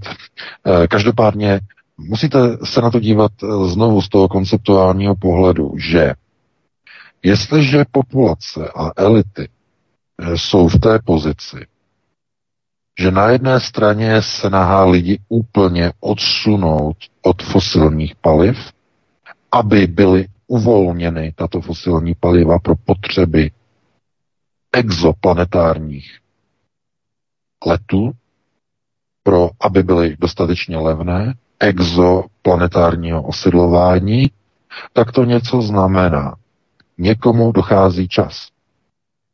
A um, znovu, je třeba se na to dívat tak, že v těch jednotlivých časových velkých periodách, to znamená uh, v těch milionech let a tisíciletích a statisíciletích a tak dále, a tak dále, uh, tak dochází ke zvyšování výkonu slunce, tedy energetického výkonu a ke snižování. Že jo? První index, dolní index. No a Otázkou teď je, jestli tahle ta perioda je konstantní, anebo dochází k nějakým výchylkám, které zřejmě se objevují, já jsem o tom četl článek, že jsou některé výkyvy v tloušťce arktického ledu, kdy tyto fáze nejsou zachyceny. Kdy jakoby najednou tam ten, eh, ten vzorec není nastaven. To znamená, jako byste měli kombinaci čísel 1, 2, 3, 1, 2, 3, 1, 2, 3 a najednou by tam bylo 1, 2, 8, 1, 2, 3, 1, 2, 3. To znamená něco, co tam nesedí. Výkyvy ze sluneční aktivity. No a tohle by mohlo být ono.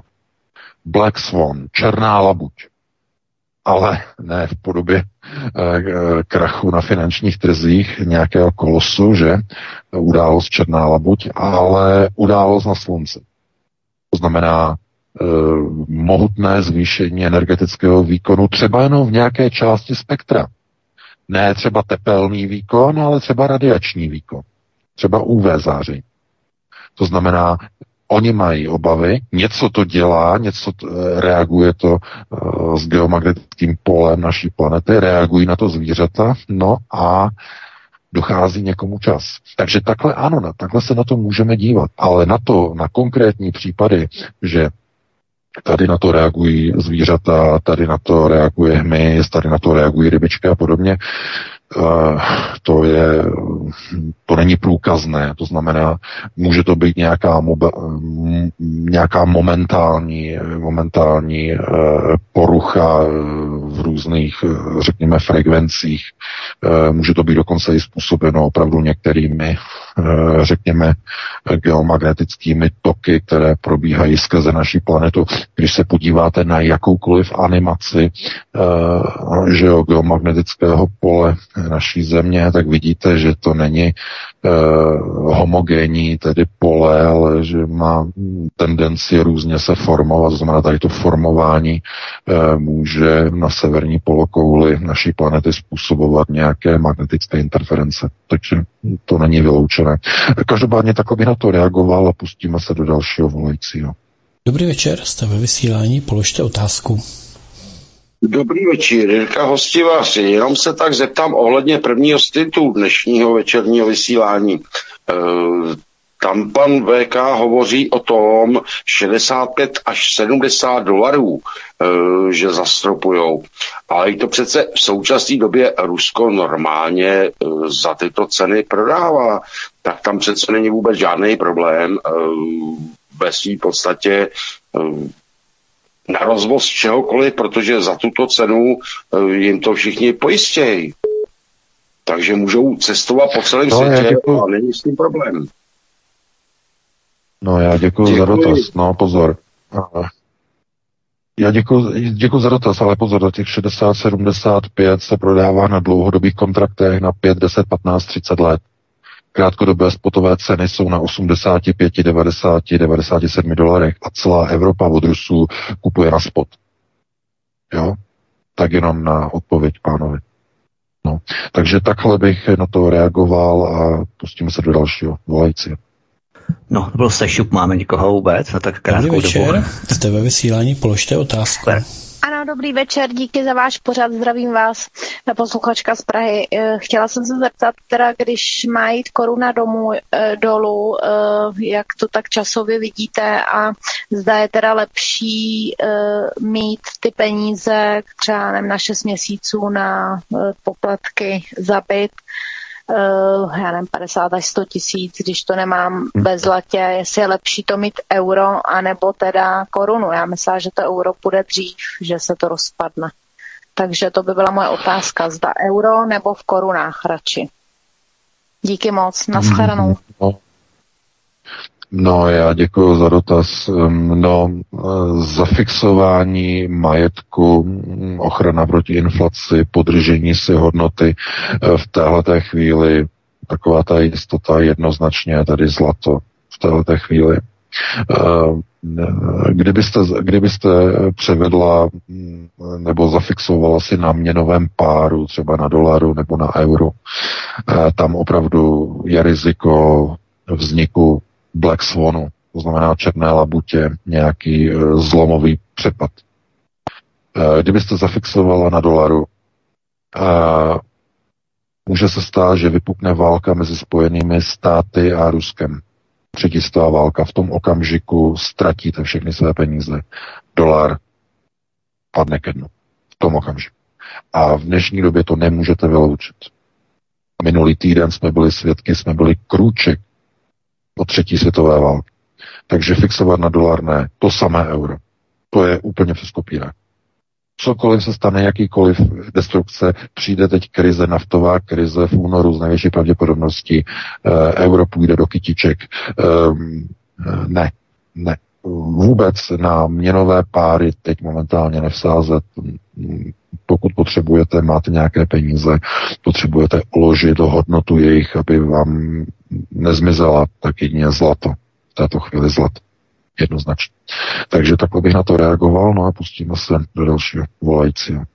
Jestli můžu, VK, ta otázka zněla, aby měla rezervu paní na, na příští půl roku, rok, tak jestli tu rezervu má držet v korunách jo, nebo no v já vím, ale uh, rezerva, eh, reze, to, to nemá s tím žádný, žádnou spojenost. Pokud bude platit něco v korunách, tak ať se dá peníze na stranu, uh, to nemá žádný, jedině, jediné, co jí může ohrozit platby, tak je prostě neřízená, prostě brutální inflace a právě ta inflace obranou proti inflaci je převedení peněz do zlata. To je jediná obrana. Eh, pokud necháte peníze na účtu, tak i když to dáte třeba na termín nebo to dáte na nějaký spořící, tak vždycky ten úrok bude nižší, než je prostě inflace. Inflace v České republice teď je 18,7%, blíží se 20%, to je, to je v bankách teď vám dají na termín, eh, České republice 5% se dává 5, na no, termín. No, 5% maximálně. No, no, no, no, no, no, víc vám nedají, to znamená, to je, to je, to je kolik, to je třikrát méně, než je inflace. 14%. No, no, třikrát méně nebo dvakrát, třikrát méně než je tohleto, takže, takže ne, na účtu ne. Pokud potřebujete uchovat hodnotu peněz, tak jedině prostě uložit do zlata a potom to vybrat, jo, když budete potřebovat na, na likvidaci. Takže takhle bych na to reagoval a pustíme se do dalšího. Dobrý večer, slupte si rádio, jste ve vysílání, položte otázku. Eh, dobrý večer, eh, rád bych se zeptal eh, na problematiku trolích farem. Asi není tajemstvím, že jak Spojené státy, tak Rusko mají svoje trolí farmy. V Rusku toto vede mimo jiné jistý žid Evgeni Prigožin, který prostřednictvím těchto farem chrlí do světa propagandu a dezinformace a podle mě tím špiní skutečnou alternativní scénu. Kdybych měl uvést eh, nějaké příklady, tak například lidé uvěřili tomu, že Clintonová byla popravena v Guantanámu a před týdnem vyšel článek, že šéf Moderny byl odsouzen k trestu smrti oběšením. Lidé tomu bohužel věří a údajně je tímto do jisté míry chycena i česká alternativní scéna, tak bych se chtěl pana VK zeptat, ano. Eh, jak, jaký v tom vidí problém, jestli by tohle mohlo okomentovat a proč vlastně jako kdy Putin nad tím sičákem Prigožinem drží ochranu ruku. Ten všechno díky. No, já děkuji za dotaz. Já děkuji za dotaz. No, Evgenij Prigožin především je šéfem uh, PMC Wagner Group. Uh, je zakladatelem tedy uh, žoldácké organizace Wagner která, je, která nese hlavní otěže, tedy úspěchu ruské armády na Ukrajině. Bez Wagnerovců by celá Putinova speciální operace skončila v troskách. To znamená, to je nepostradatelný člověk pro Vladimira Putina.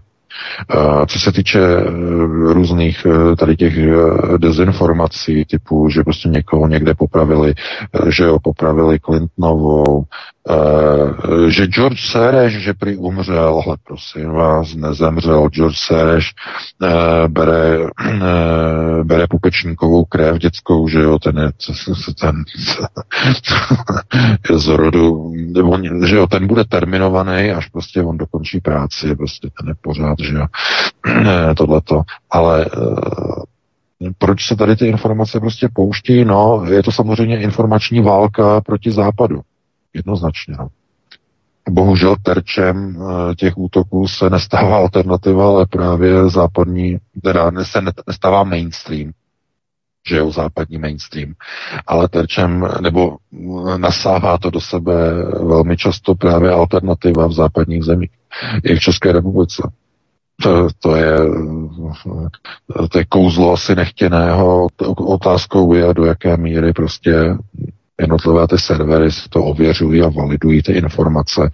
Eh, protože pokud chtějí, tak zjistí, že proto nejsou žádné podklady. To je jako prostě ta informace, která unikla teď před dvěma týdny s tím, uh, uh, s tím Tomášem, jsem Tomášem Fialou, jo, jako, že by měl být příbuzný prostě s Petrem Fialou a ukázalo se, že to tak není, uh, protože je to úplně jiný Fiala, protože v Brně žije 2370 různých fialů. Představte si, Brno je fialové. No kdo by to řekl? Tolik lidí v Brně žije s příjmením Fiala, takže to Brno je fialové, tak pokud bydlíte v Brně, tak jste fialový, že jo, tak to, že jo, to palec nahoru, že jo, to je extra uh, třída. Uh, takže, uh, ale vidíte, musíte si na to dávat pozor, zkrátka ty informace musí být validované, někde musíte získat nějakou informaci a mít ji nějak prostě jako ověřenou, pakli, že tomu zdroji opravdu nedůvěřujete. Jo, to je jiná situace. Znamená, pokud máte zdroj, který vám poskytne informace, je to anonymní, chce si zachovat anonymitu a ukáže se, že jeho informace je správná, tak ano, takovému zdroji můžete potom věřit, i když tam nemáte takzvaný double check. Ale e, ve chvíli, kdy nemáte tuhletu důvěru, tak si to musíte ověřovat. Takže takhle bych na to reagoval a pustíme se do dalšího volajícího. Je fakt, že se musíme mít na pozor právě před těmito věcmi, protože to rozvědky rády dělají a kontaminují právě jádro pravdivých informací balastem a uh, intoxikací právě těch nesmyslů a potom právě i, ten, i to jádro, které má pravdivý základ, tak je kontaminované právě tímto a je diskreditované potom u široké veřejnosti. Na to si musíme dát obzvláště pozor na alternativě, to je velmi důležité. Tak dobrý tak, večer. Dobrý večer, jste ve vysílání, položte otázku. Dobrý večer, posluchač z Libně. Eh, chtěl jsem se zeptat, eh, poslední eh, dobou dostal, dostal jsem, objednal jsem si knížku Alexe Jonese o velkém resetu a tam se píše o nějakém Hararim, nějaký Harari, jo, a že to je jako inspirace pro Švába, snad i než kvůli pro Kalergiho, pro, pro, pro tyhle ty proudy eh, globalistický. A eh, potom jsem šel do Dobrovského a tam ho normálně prodávají knihu Bychle, velké Bychle, tohodle Harariho a jsou tam doporučení od Billa Gatese a potom e, jsem poslouchal pana Vrábela, který říká, že e, poslouchá audioknihu od, od Harariho a že to je naopak člověk, který jako bojuje proti tomu, který se tím varuje. Tak jsem se chtěl zeptat, jestli pan VK má povědomí o tomhletom jménu, kdo to je, co se zatím případně skrývá.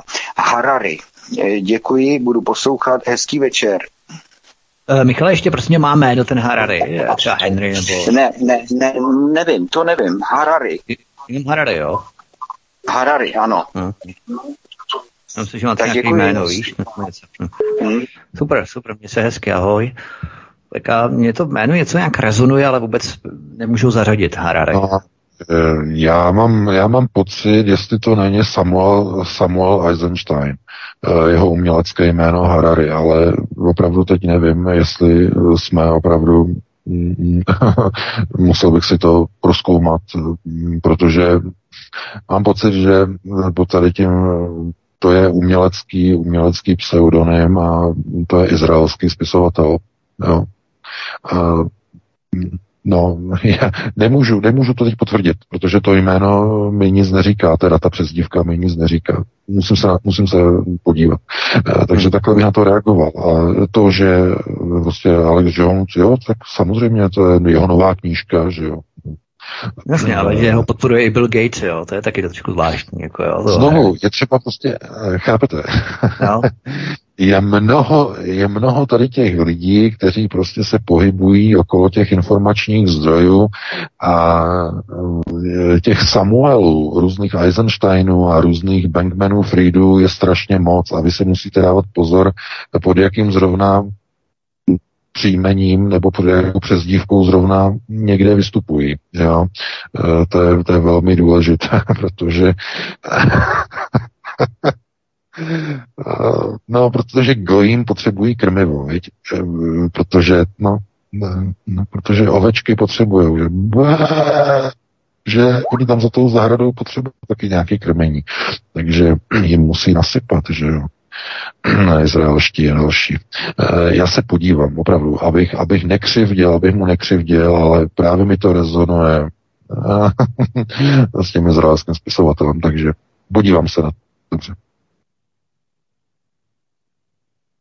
Dobrý večer, jste ve vysílání, položte otázku. Eh, dobrý večer, zdravím vás všichni do vysílání. Můj dotaz směřuje k tomu slavnému zastropování cen energií o kterých bylo již řečeno mnohé, ať už eh, z úst pana Štěpána Noveského, jak to ve skutečnosti je z Lipská burza, výkupní ceny a výrobní ceny energie v České republice, o tom bylo řečeno hodně. Ale je tady novinka teďka, která začíná ohledně těch zastropování.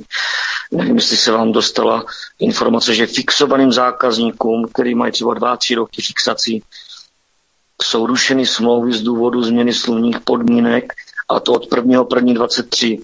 To je vlastně datum, kdy začíná platit zastropování cen energií státem. Takže strop pro všechny, nebo, nebo je to, jak říkáte, chucpe pro všechny. Je to zvláštní. No ano. Chtěl bych, samozřejmě, oni, eh, chápete, vy máte nějakou smlouvu, vy máte nějaký tarif, vy jste měl nějaký dobrý tarif. Oni vám ho zruší s tím, že tam bude strop, který je ale vyšší, než jste dosud platil, nebo jste měl platit. To je chucpe. To je prostě fialové Ale smlouva, smlouva neplatí. A smlouva neplatí, oni prostě, prostě je to fialové chucpe, které přicupitalo z Brna do Prahy, tam to rozhodli, eh, všichni se teď šklebí a oni to můžou udělat, protože on, oni jsou nedotknutelní. Eh, představte si, kdyby vy jste porušil smlouvu. Jo, z nějakého důvodu. Vy byste porušil. Takhle máte smluvní pokuty, smluvní sankce, tohleto a tak dále a tak dále. Když oni to vypoví, oni jsou z obliga. To znamená, oni vystupují z pozice silnějšího. Není to zákazník, ale e, z pozice silnějšího. Vy máte nějakou fixaci. Vy si řeknete, já mám fixaci třeba na tři na čtyři roky, já jsem ještě čtyři roky, jsem ještě dobrý. A co? Oni vám to zruší. Jak si to můžou dovolit? No, pokud to v té smlouvě není uvedeno, že to zrušit mohou. Jenže pozor, taková fixace je potom GHO a tři tečky. To znamená, musíte si prohlídnout smlouvu. Pokud se smlouvě napsáno, že jednostranně, když dojde k nějakému výkyvu v ceně na trzích na burze, že oni mají právo fixaci, která je zafixovaná, vám zrušit, no tak potom taková fixace je k ničemu, protože ta fixace vám nic negarantuje. A k čemu je potom taková fixace? No úplně k ničemu. No to už rovnou můžete nakupovat na spotu. A nebo když ne na spotu, tak na té fixované komedii od Fialy že jo, pětkrát předražený, zafixovaný. no, panečku, to je síla. No, lidé. No. To, eh, jak na to doplácejí. Takže ano, já si souhlasím, to je, to je chucpe. To není nic jiného, to s pánem souhlasím hmm. zcela jednoznačně. tak právě proti těm výkyvům na trhu je ta fixace dělaná, že jo? Tak když se no, může no, tak čemu to je, právě proto, právě proto je to funkce, je to, no, funkce, chucpe, ne, to je přesně ono. to je, to, to je zoufalý, to je tragédie. Lidi by měli vyjít prostě do ulic, že jo, a říct, takovouhle vládu my nechceme. To je vláda nech, neschopných, že jo. Sešlo by se 1,5 milionu lidí, obsadili by prostě vládu, že jo, tu budovu a tam by začali prostě skandovat prostě demisi, demisi, demisi, demisi, že jo, a Fiala po 11 dnech by odstoupil, protože by mu došla voda a jídlo, že jo, takhle by to bylo zrealizovaný. No a nikdo se k tomu nemá, protože jak říkám, stále ještě do toho nákupního vozíku lze co nakládat, ještě pořád eh, obyvatelstvo je spokojené, ještě stále si může rozsvítit, roužnout, že ještě stále se dá zatopit něčím někde, když je to strašně drahý, ale ve skutečnosti pravda je taková, že z lidí dělají No, trhací kalendář, ze smluv dělají trhací kalendář. Máte nějakou smlouvu, chcete zafixovat. Představte si, kdyby tohleto začaly dělat banky, že jo. Máte zafixované hypotéky, že jo. Máte fix třeba na 2,3%. Oni vám to v polovině fixace zruší s tím, že se změnily nějaké úrokové sazby a že už to není plně výhodné. No k čemu by to bylo? No bylo by to úplně k ničemu. No a jaká by byla důvěra v takový trh? No úplně nulová. Lidi by přestali tomu trhu věřit. No, jenže, no, no co jiného z toho se dá vyvodit? No tak lidi nemůžou jít někam jinam, že? Elektrika se nedá dát do batoušku a nakoupit v Polsku, že jo, vhodit do kufru auta, vrátit se zpátky a mít lacinou elektřinu. No se vším ostatním to Češi už to dělají, že jo, jezdí do, do Polska nakupovat. Ale s elektrikou to tak udělat ne, nejde, no, takže oni toho využívají uh, ti zmetkové, no a takhle to potom dopadne. Takže takhle bych na to reagoval a pustíme se do dalšího volající. Já jenom v suvku, tady mi přiletělo od našeho posluchače z Německa. Yuval Noach Harari, je to šéf ideolog eh, Klauze Švába.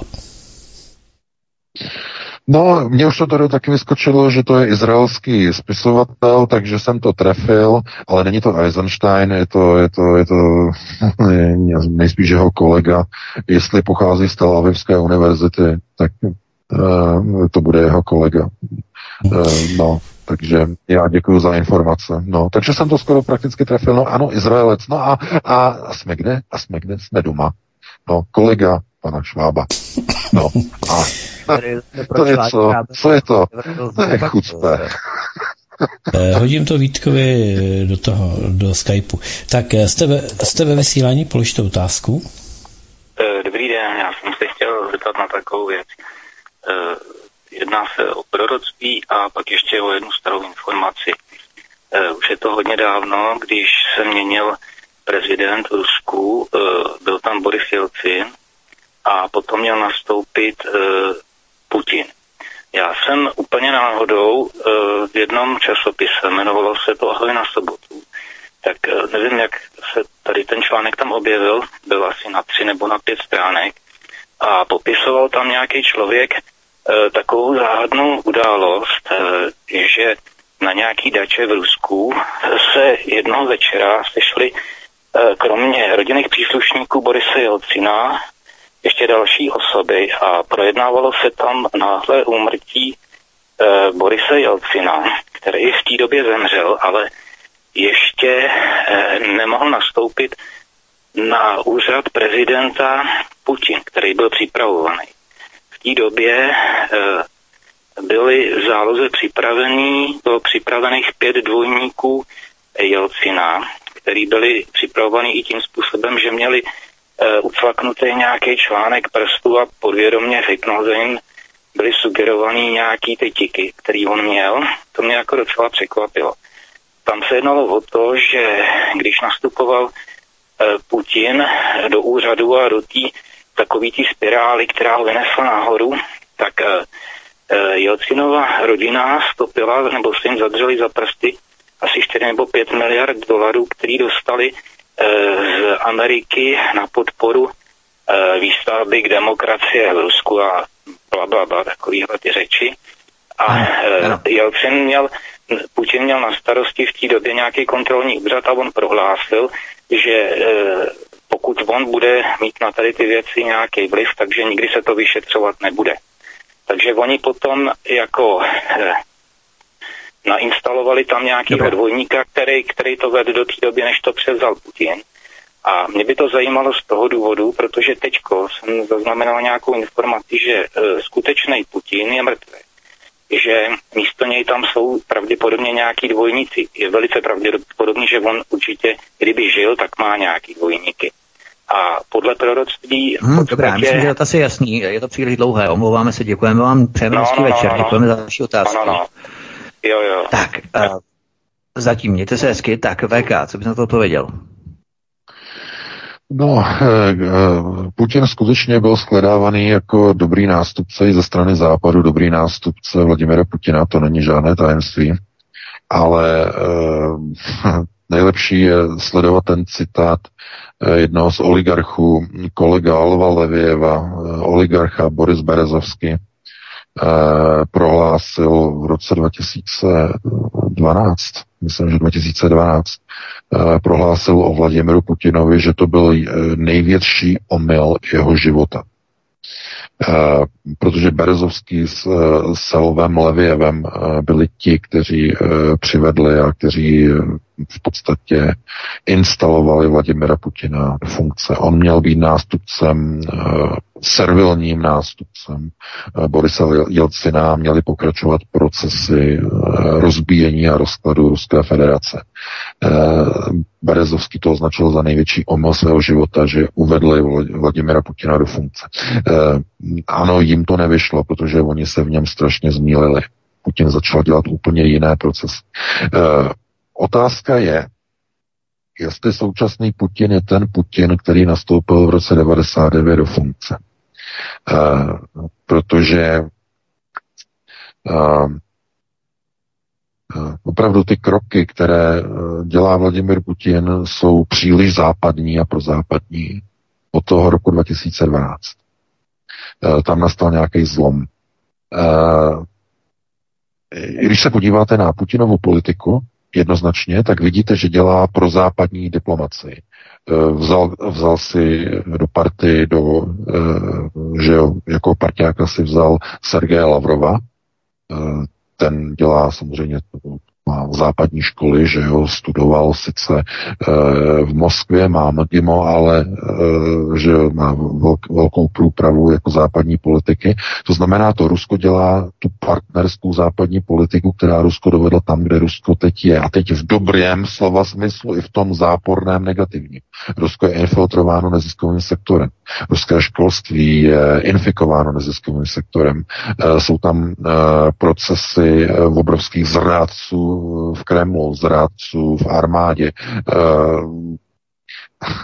eh, když eh, mělo Rusko vyřešit problém z 2014, tak stáhli Strelkova i s jeho vojákama a dneska tam mají obrovský problém tam, kde by se měla dělat uh, válečná doktrína nějakým způsobem, rozumným způsobem, tak stahování tady uh, udělají invazi, stáhnou se od Kyjeva udělají invazi, zemřou tam ruští vojáci, stáhnou se z Charkova. Udělají invazi, stáhnou se z Chersonu, který přitom už je dávno připojený k Rusku. Znamená, tyhle ty kroky jsou strašně divné, eh, strašně podezřelé. A teď je otázka, jestli tyhle ty kroky by dělal ten Putin, který nastoupil k moci v roce 99. Jestli to je pořád ten samý Putin, anebo už je to jeho nástupce, náhradník, klon, kopie, e, dvojník cokoliv, protože ty fotografie, eh, Mnichovská konference 2007, eh, vystoupení Vladimira Putina a fotografie o dva roky později, 2009, eh, ukazují dva prakticky rozdílné muže. A teď je otázka, jestli za dva roky se dá takhle prostě zestárnout nebo změnit se charakterové rysy obličeje a nosu a lícních kostí a podobně, a nebo se díváme na jiného Vladimira Putina. Já to nedokážu posoudit, já nejsem antropolog. Ale tyhle ty otázky a tady ty otazníky opravdu vyskakují. Takže To zdali vidíme stále pořád toho stejného Vladimira Putina u moci, toho rozvědčíka, nebo vidíme někoho, kdo dělá velmi zvláštní, podivnou, netransparentní a strašně zvláštní už i válečnou politiku, to hm, to je, to je s velkým otazníkem. Takže takhle bych na to odpověděl. Jestli tam máme ještě někoho volajícího, tak bychom ho asi vzali, jestli ne, tak bychom se rozloučili. Vítku, jak, jak jsme na tom? Už nemáme. Už no, zeptáme se Petra, zeptáme se Petra. Petře. No, no nemáme, dobře, už je 22.01. Takže... Máme. Dobře, dobře. No, protože my jsme to neavizovali, že budeme končit, takže nevím, jestli tam někdo čekal nebo nečekal. V pohodě. Takže já se teda rozloučím s tebou Vítku, s tebou Petře. Doufám, že se vám to dneska líbilo, naši posluchači a čtenáři, že jo, zase se dozvěděl něco nového a vy si nás zase pustíte příští týden v pátek eh, okolo 19.30, že jo. No a přineseme zase nová témata z domova i ze světa. Vy si užijete týden i nadcházející víkend, no a já vám pro tuto chvíli přeji krásnou dobrou noc. Já se s tebou taky rozloučím, VK, měj se moc hezky, stejně tak s tebou, Petře, i s vámi, milí posluchači, mějte se moc krásný, díky za poslech, že nás sdílíte i z kanálu Odyssey, kam se prosím registrujte, pokud jste tak ještě neučinili a budeme rádi, když nám zanecháte vaše postřehy, dojmy, komentáře, podporat na kanál Odyssey a když samozřejmě budete i odebírat kanál Odyssey kliknutím tlačítko odebírat a taky zvoneček, abyste nezmeškali další pořady a třeba i další pořad s panem VK, šéf-redaktorem Arrownet News příští pátek po 19.30. To bylo všechno ode mě, mějte se hezky. Pokud eh, nepůjdete spát, poslouchejte dál svobodný vysílač, případně i dobrou noc. Hezký večer. Takže to bylo všechno. Já děkuji Vítkovi, děkuji VK, děkuji vám všem, kteří jste poslouchali, děkuji vám všem, kteří jste telefonovali i za pochopení těm, kteří jste se nedovolali. No a zítra se uslyšíme tady z Midgardu opět v 17 hodin. Uslyšíme se, myslím, naživo. No a po písničce už budu předávat do Klatov, kde už se na vás zuby brousí, respektive No, DJ se na vás těší, takže budete až po půlnoci v jeho péči, no a můžete si užít nějakou tu, tu um, hudební pecku. Takže mějte se krásně, to je vše od mikrofonu se loučí, jak jinak než Petr Václav. Prosíme, pomožte nám s propagací kanálu Studia Tapin Rádio Svobodného vysílače CS. Pokud se vám tento nebo jiné pořady na tomto kanále líbí, klikněte na vaší obrazovce na tlačítko s nápisem Sdílet a vyberte sociální síť, na kterou pořád sdílíte. Jde o pouhých pár desítek sekund vašeho času. Děkujeme.